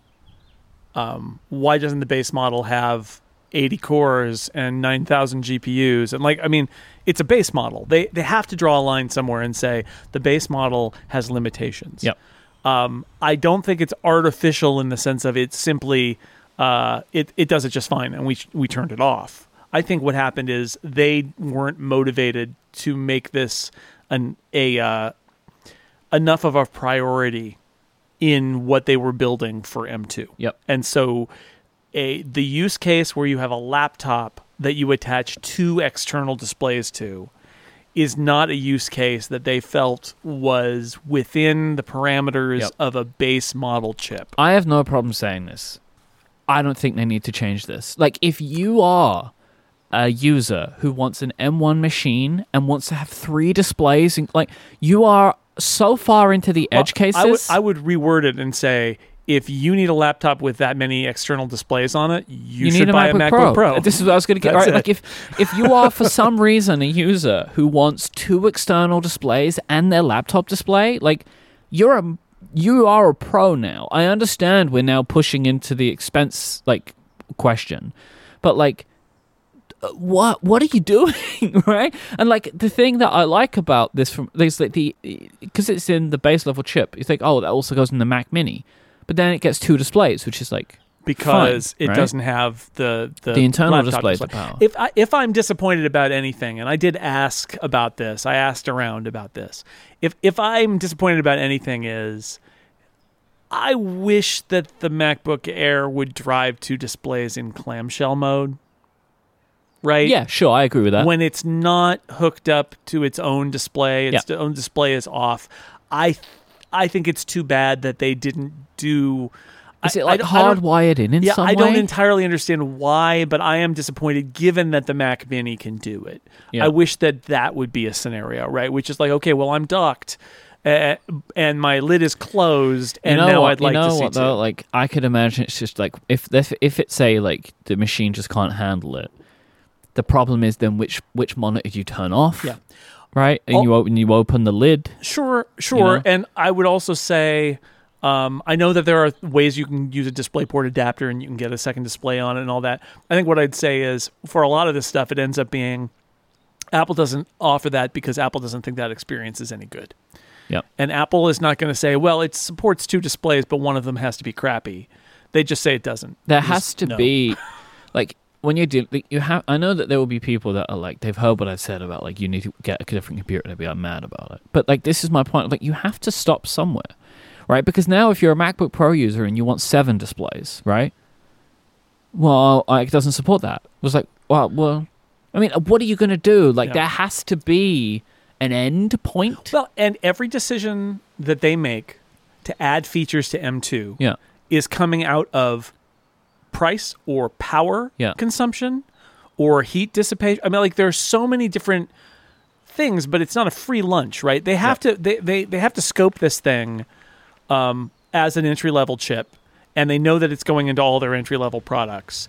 And there are there are decisions they're going to make that um, that are going to cut off features, but it's okay because there are other features. I, honestly, I think this is not even much of an issue anymore because what this was really an issue about was when M1 was the only Apple Silicon. Yep. And so people were frustrated because it was only 16 gigs of RAM and it was only you know one external display on a laptop and oh we want more. But there is more now. It's it's the MacBook Pro. You can do this. And so this is not what the MacBook Air is is meant to be. So that's my that's my in the end if they really felt that this was necessary they would they would have built it differently but they decided that that was too much of an edge case and and yeah the truth is get a MacBook Pro if you want that, and and or wait for the M2 MacBook Pro, which is absolutely coming. Yep. Uh, Matt asked, "Is the M2 MacBook Air the new default laptop recommendation, or does the M1 Air still win simply for being cheaper?" I'd like to get my hands on an M2 Air for Yeah. more than I mean, I had it more than the hands-on area. I got to spend a little time with them um, later in the day, so I've I, I, I've got more hands-on than some. But the truth is, until you use it, it's really hard to say. It is more expensive, and I'm not sure. It, it- what I think the question is going to be is the style and the added functionality of the M2 Yeah. worth the premium in price. Mhm. Um, so I, my guess is that it's not going to be as easy a buying recommendation, a default buying I mean, I recommendation. think you could just say to people, "You want a MacBook Air? You can choose. Do you want a cheaper one, but it looks like that, or Yeah. do you want the newer one, but it looks like that and it costs that?" I might even go so far as to say, and and I, I reserve the right to change my mind once I review this thing, um, which to my knowledge nobody has them right. Like they're not they're they're coming out in July. Uh, to my knowledge, nobody has them. There hasn't been If, any. if I was given one to review, I couldn't say that. for all I know, this one's like 20 feet away from me. no, but, there's not. but no, but that's what you would say. No, no, no. I, I would say I'm not deflect. at liberty to say. I, I would yeah. I would deflect, but I can Mhm. I can say I absolutely don't have one because they don't they don't exist yet. Um, so I want to get my hands on them. I I think though that what I may end up saying is something like the 999 model is great Uh-huh. and it will serve you really well. If you want to pay a little more, you can get something that's nicer. Um, but that's that's the decision, right? Do you want to spend more than the nine ninety nine? Nine ninety nine is such a great price for that M1 Air. It, it really is a great price, and um, and it's a great product, and it will serve most people's use cases. So it really is sort of like, do you want to spend a little mo- bit more money for something nice? But I don't think I will say the M2 Air is the default. I won't ch- think I. I don't think I am willing, as long as the Mm. M1 Air is still in the product line, to say that the M2 Air is the default because the M1 Air is so good and it's more affordable. And so I think that I think that it's going to be. Um, I think that's why they're selling it. still, is that a lot of people are still going to just buy it and it's going to be great and they're going to do well with it. again, just to I'm trying to cover all my bases here. John in the Discord says the Intel version of the MacBook Air used to support two external displays. It's like again, I'm sure it did, but like I don't. They've just made a decision and they're sticking to it. And honestly, I don't think it's that bad. I really don't. And I would say that that was a decision based on Intel's choice. yeah, Intel. Yeah, Intel made that decision. And so then it was there in the chip. So and now Apple Apple's made the it. decision. And I understand if like you had a specific use case where this annoys you, but like I just think that there has to be limits to this stuff. This is the one that they've chosen. Yeah. Well, Yeah. and the phrasing of they should have kept it in. It's like, well, they didn't. uh, They, they didn't keep it in. They they had to make a new chip, and they made the M1, and it was not a distinction that it was not on their list of things that they needed No. to to to have to bring over the M1 from Yeah. from Intel. They just it wasn't on their list. It was a a thing that was provided by Intel that they didn't think was that important. And if you think it's that important, I get it. But um, yeah, what can I say? I think I think running a laptop with two external displays is an edge case, and there's a MacBook Pro that solves it, and I understand why they made it, even though it is frustrating, Yep. and even though I think that it would be better if they could run it lid closed, because it would still be driving two displays, it would just be two external. But that's this is where we are. And a secondary question that came from David: What are the chances that consumers will reject Apple's second attempt to upscale and upprice the MacBook Air? Will the vast majority of consumers just keep buying the M1 MacBook Air? In the short term, yeah, I think that's probably true. That the M1 MacBook Air is going to sell really well. The M2, I think, will sell well too. Um, I think this is maybe even priming the pump a little bit for what we were talking Yep. about earlier, which is It you have many matter options. when they have three of them, does it? Yeah, you have many Yep. choices. Choose which one you like better. I think in the long run, the M2 Air will be the 999, right? Like, it the will reason they, eventually keep, be. they have this 999 one around is because they're preparing for that. They're preparing for they, they haven't just gotten rid of the MacBook Air, right? And they're just like the, the M1, and they're just like the MacBook Air starts at 1299 now. I think they are very aware of the fact that if they keep the 999 one around, people will keep buying the 999 Yes. one because it costs that until next year when they can replace it one way or another. right either with either with the M2 MacBook Air that we just saw be announced, or with the 12 inch MacBook Air at 999. Hmm. Or like there could be this weird thing where the 12 inch costs more because whatever, and then like Whatever. this current one sits in the Right. 999 spot.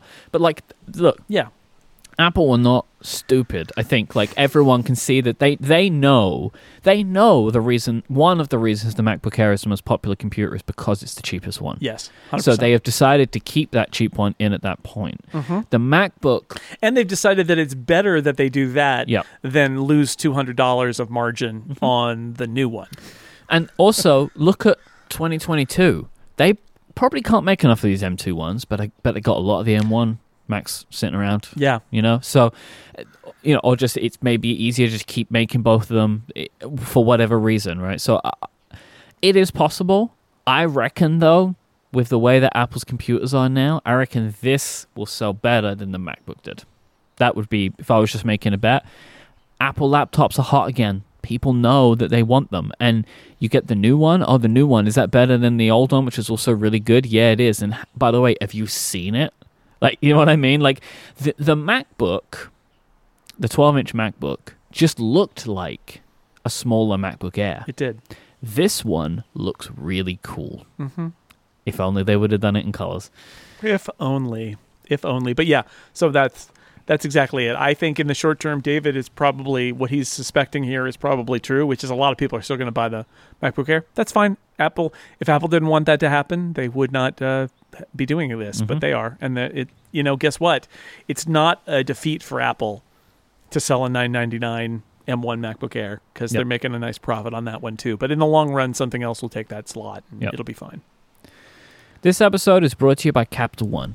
Have you ever hit a technical snafu while shopping online? Has filling out payment fields given you a headache? Or has a mobile banking app ever been down when you wanted to use it? Capital One believes everyone deserves better banking, and this means easier access to money and more security. That's why Capital One is investing in machine learning.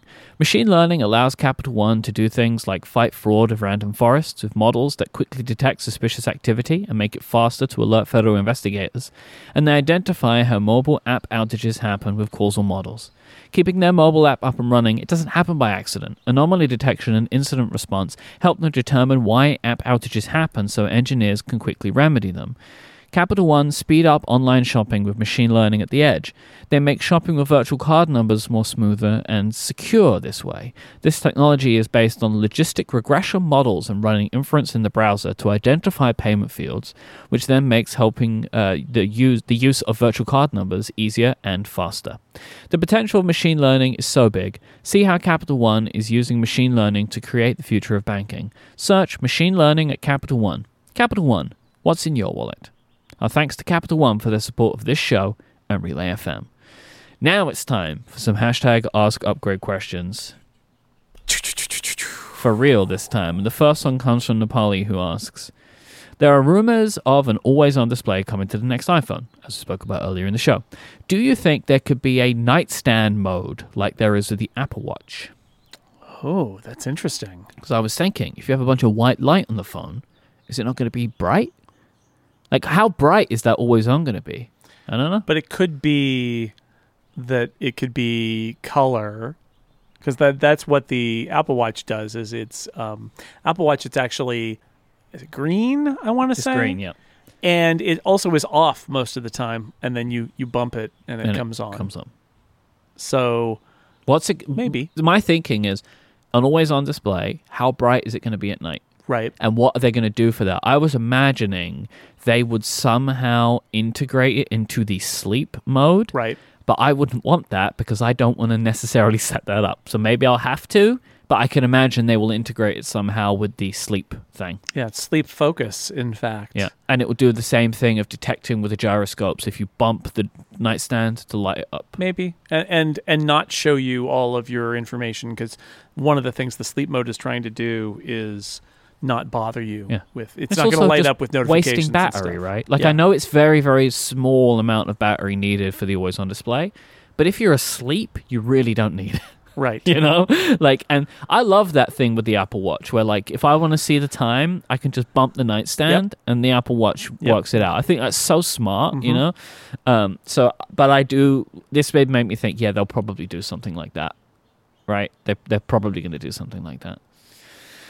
Darren asked, I noticed Apple having to choose which OSs uh, in which uh, to choose which OS in the keynote in which to feature some kind of ecosystem-wide improvement during this year's keynote.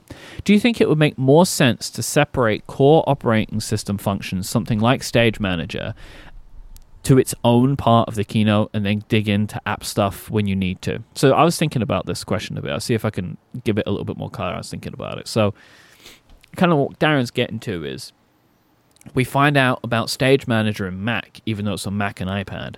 And we don't find out about the mail improvements until, say, the iPad section, but even though it's going to be in the iPhone and the Mac. And then every single time they do a, a different OS, they're like, oh, and it also gets all of those features we spoke about earlier. So it made me think, w- could it be as we move into this future where they're doing more and more cross platform features? That they have a part of the keynote where they're like, we have these features coming to all of our platforms today. They are this, this, and this. And then they're like, and now we want to tell you about some Mac specific features. And now we want to tell you about some iOS specific features. Rather than this like just iOS, just Mac, just iPad. yeah you can see them struggling with it It's complicated. and i saw uh, i forget even where there were so many different interviews last week but somebody asked about this i think i saw it somewhere and that, that like that there was definitely there's been discussion about it inside Apple, is the impression I get, mm-hmm. but that they think this is the right way to do it. I feel like it's inevitable that they're going to have to change their structure because I don't actually think it works very well. I think that they are introducing so many premium, high level Apple platform features every year that are like, these are our features for the year, and they go everywhere. that it's they should probably structure it so that they announce those features and then tell you how what the ramifications of them are across all of their platforms and e- Yep. even on tvOS it'll do this thing or whatever it is uh, and on the watch you'll see it here and like there are a lot of these things that I, I actually think they make less of an impact because they they tell you about it in the iPhone and then they say, "Oh yeah, it's also on the Mac too." There's that moment on the is it the iPad presentation where Craig Federighi basically says, "Oh, look at all these things that we already announced. They're on the iPad."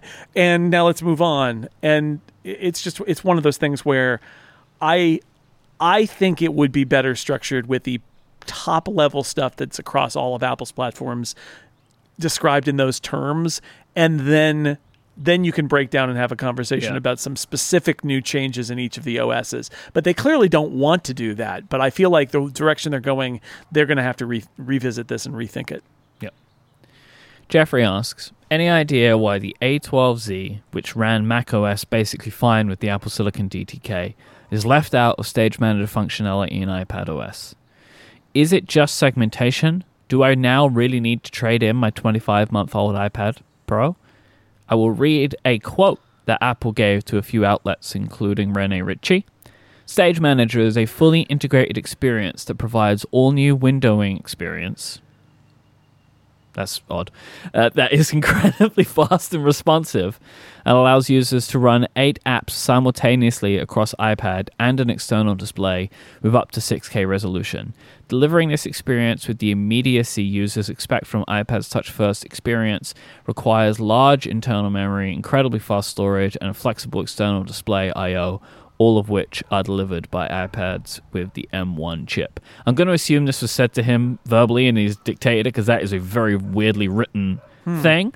Uh, the word experience is used a hundred times in there. Yeah.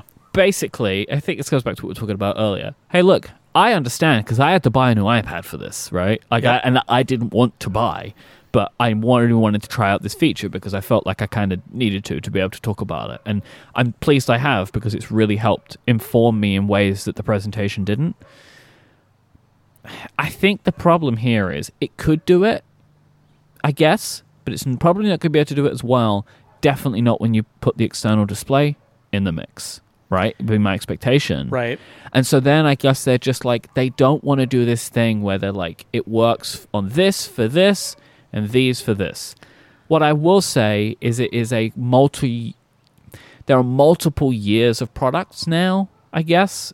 That it's not like it, what it's not like is the issue they have with the Apple Watch right now, which I think is a wild one. You can buy a Series 3 watch today Won't run and it won't run the next Yeah. update. At least with, I mean, and I know you can't do it with the iPad Mini, but you wouldn't want to, trust me, Hmm. right? But at least all of the iPads that are available now, most of them have been available for a while. You can do it with, but I understand why it frustrates people. I do. I, I get it, Yeah. but you got to dr- again. Lines need to be drawn somewhere. I really don't think they do it purely to just wring every dollar out of people. So what I'd say is the the it run, runs macOS just fine in the DTK. Well, just fine, except that was never shipped in a product, and so was it just fine, or was it good enough for developers to use as a first glance? Second, that was running macOS. This is running iPadOS. They're different. It's a different operating system. Um, third, the M1 is not the A12Z. The M1 is different. The M1 was built with some very specific things in mind. I don't know for sure, but it sure seems like Apple had a confidence in the M1 being capable of delivering these features and didn't have a confidence in the A12Z. Otherwise, they could have literally drawn the line at the A12Z. One product would have been included. There's only one product with the A12Z, right? Because the DTK doesn't count. It's that iPad Pro. But they didn't is it because of the display external display support is it because of the memory and the ssd speed for doing virtual memory and paging did they have a moment where they said well we could bring it to the a12z but we're going to need to do a bunch of things to like limit the number of windows or I was thinking RAM, and like it might have been Yeah. that if you had the one terabyte one, which had more RAM in it, maybe it would work. maybe But then at that point, what you're going to say if you have this one iPad of this generation, it will work for you? Yeah. So I think, uh, and I think that there's just a practicality standpoint where at some point they're like, it's not worth us doing extra work to add that particular machine's compatibility, given all that we're t- relying on that's on the M1. My, my guess is that this was targeted at M1 from the beginning, that the whole feature was built on the hardware on an M1 iPad, Yep. and that that was what they and and from that decision comes everything else which is just because the A12Z ran the DTK for Mac OS fine doesn't necessarily mean it would run it fine. And it also may be that they very specifically were like look we're not going to do this until we reach M1 because we do need these you know whether it's a specific feature or whether it's just the ability to have fast enough SSD and enough RAM to to build the virtual memory system with paging and have the multiple windows open and support an external display and like you roll it all together and that's what you get. So, you know, it, it go it is the old question which is uh which is a choice was made obviously. Um but my guess is that it usually when Apple makes these decisions, it's not it's not always the case, but usually it feels like when Apple makes these decisions, it's because they've decided that the amount of work to get something that would be a poorer experience isn't worth it, and that they want to have it be a really good experience, and so they're going to draw the line where they do. It does not always happen that way, right? Sometimes there's like a new photo feature or something where we're like, well, why is that not on the old iPhone? And the answer is because they didn't want to. Um, but mostly, I think mostly I think not because I think they target specific features for specific hardware and that that's my my guess about the ultimate answer here is this was a feature designed for M1 Yeah. and so they never even considered designing it for A12Z. There's dogs. There's there's dogs. The dogs are upset. I know those dogs. Yeah.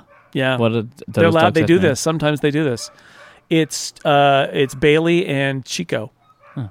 I It's a big dog little dog action happening. we're gonna take those dogs as a message to wrap up this Okay. episode of Upgrade. Dogs are telling us we got to go. Yep. The dogs are playing us out. We're being played out by the dogs.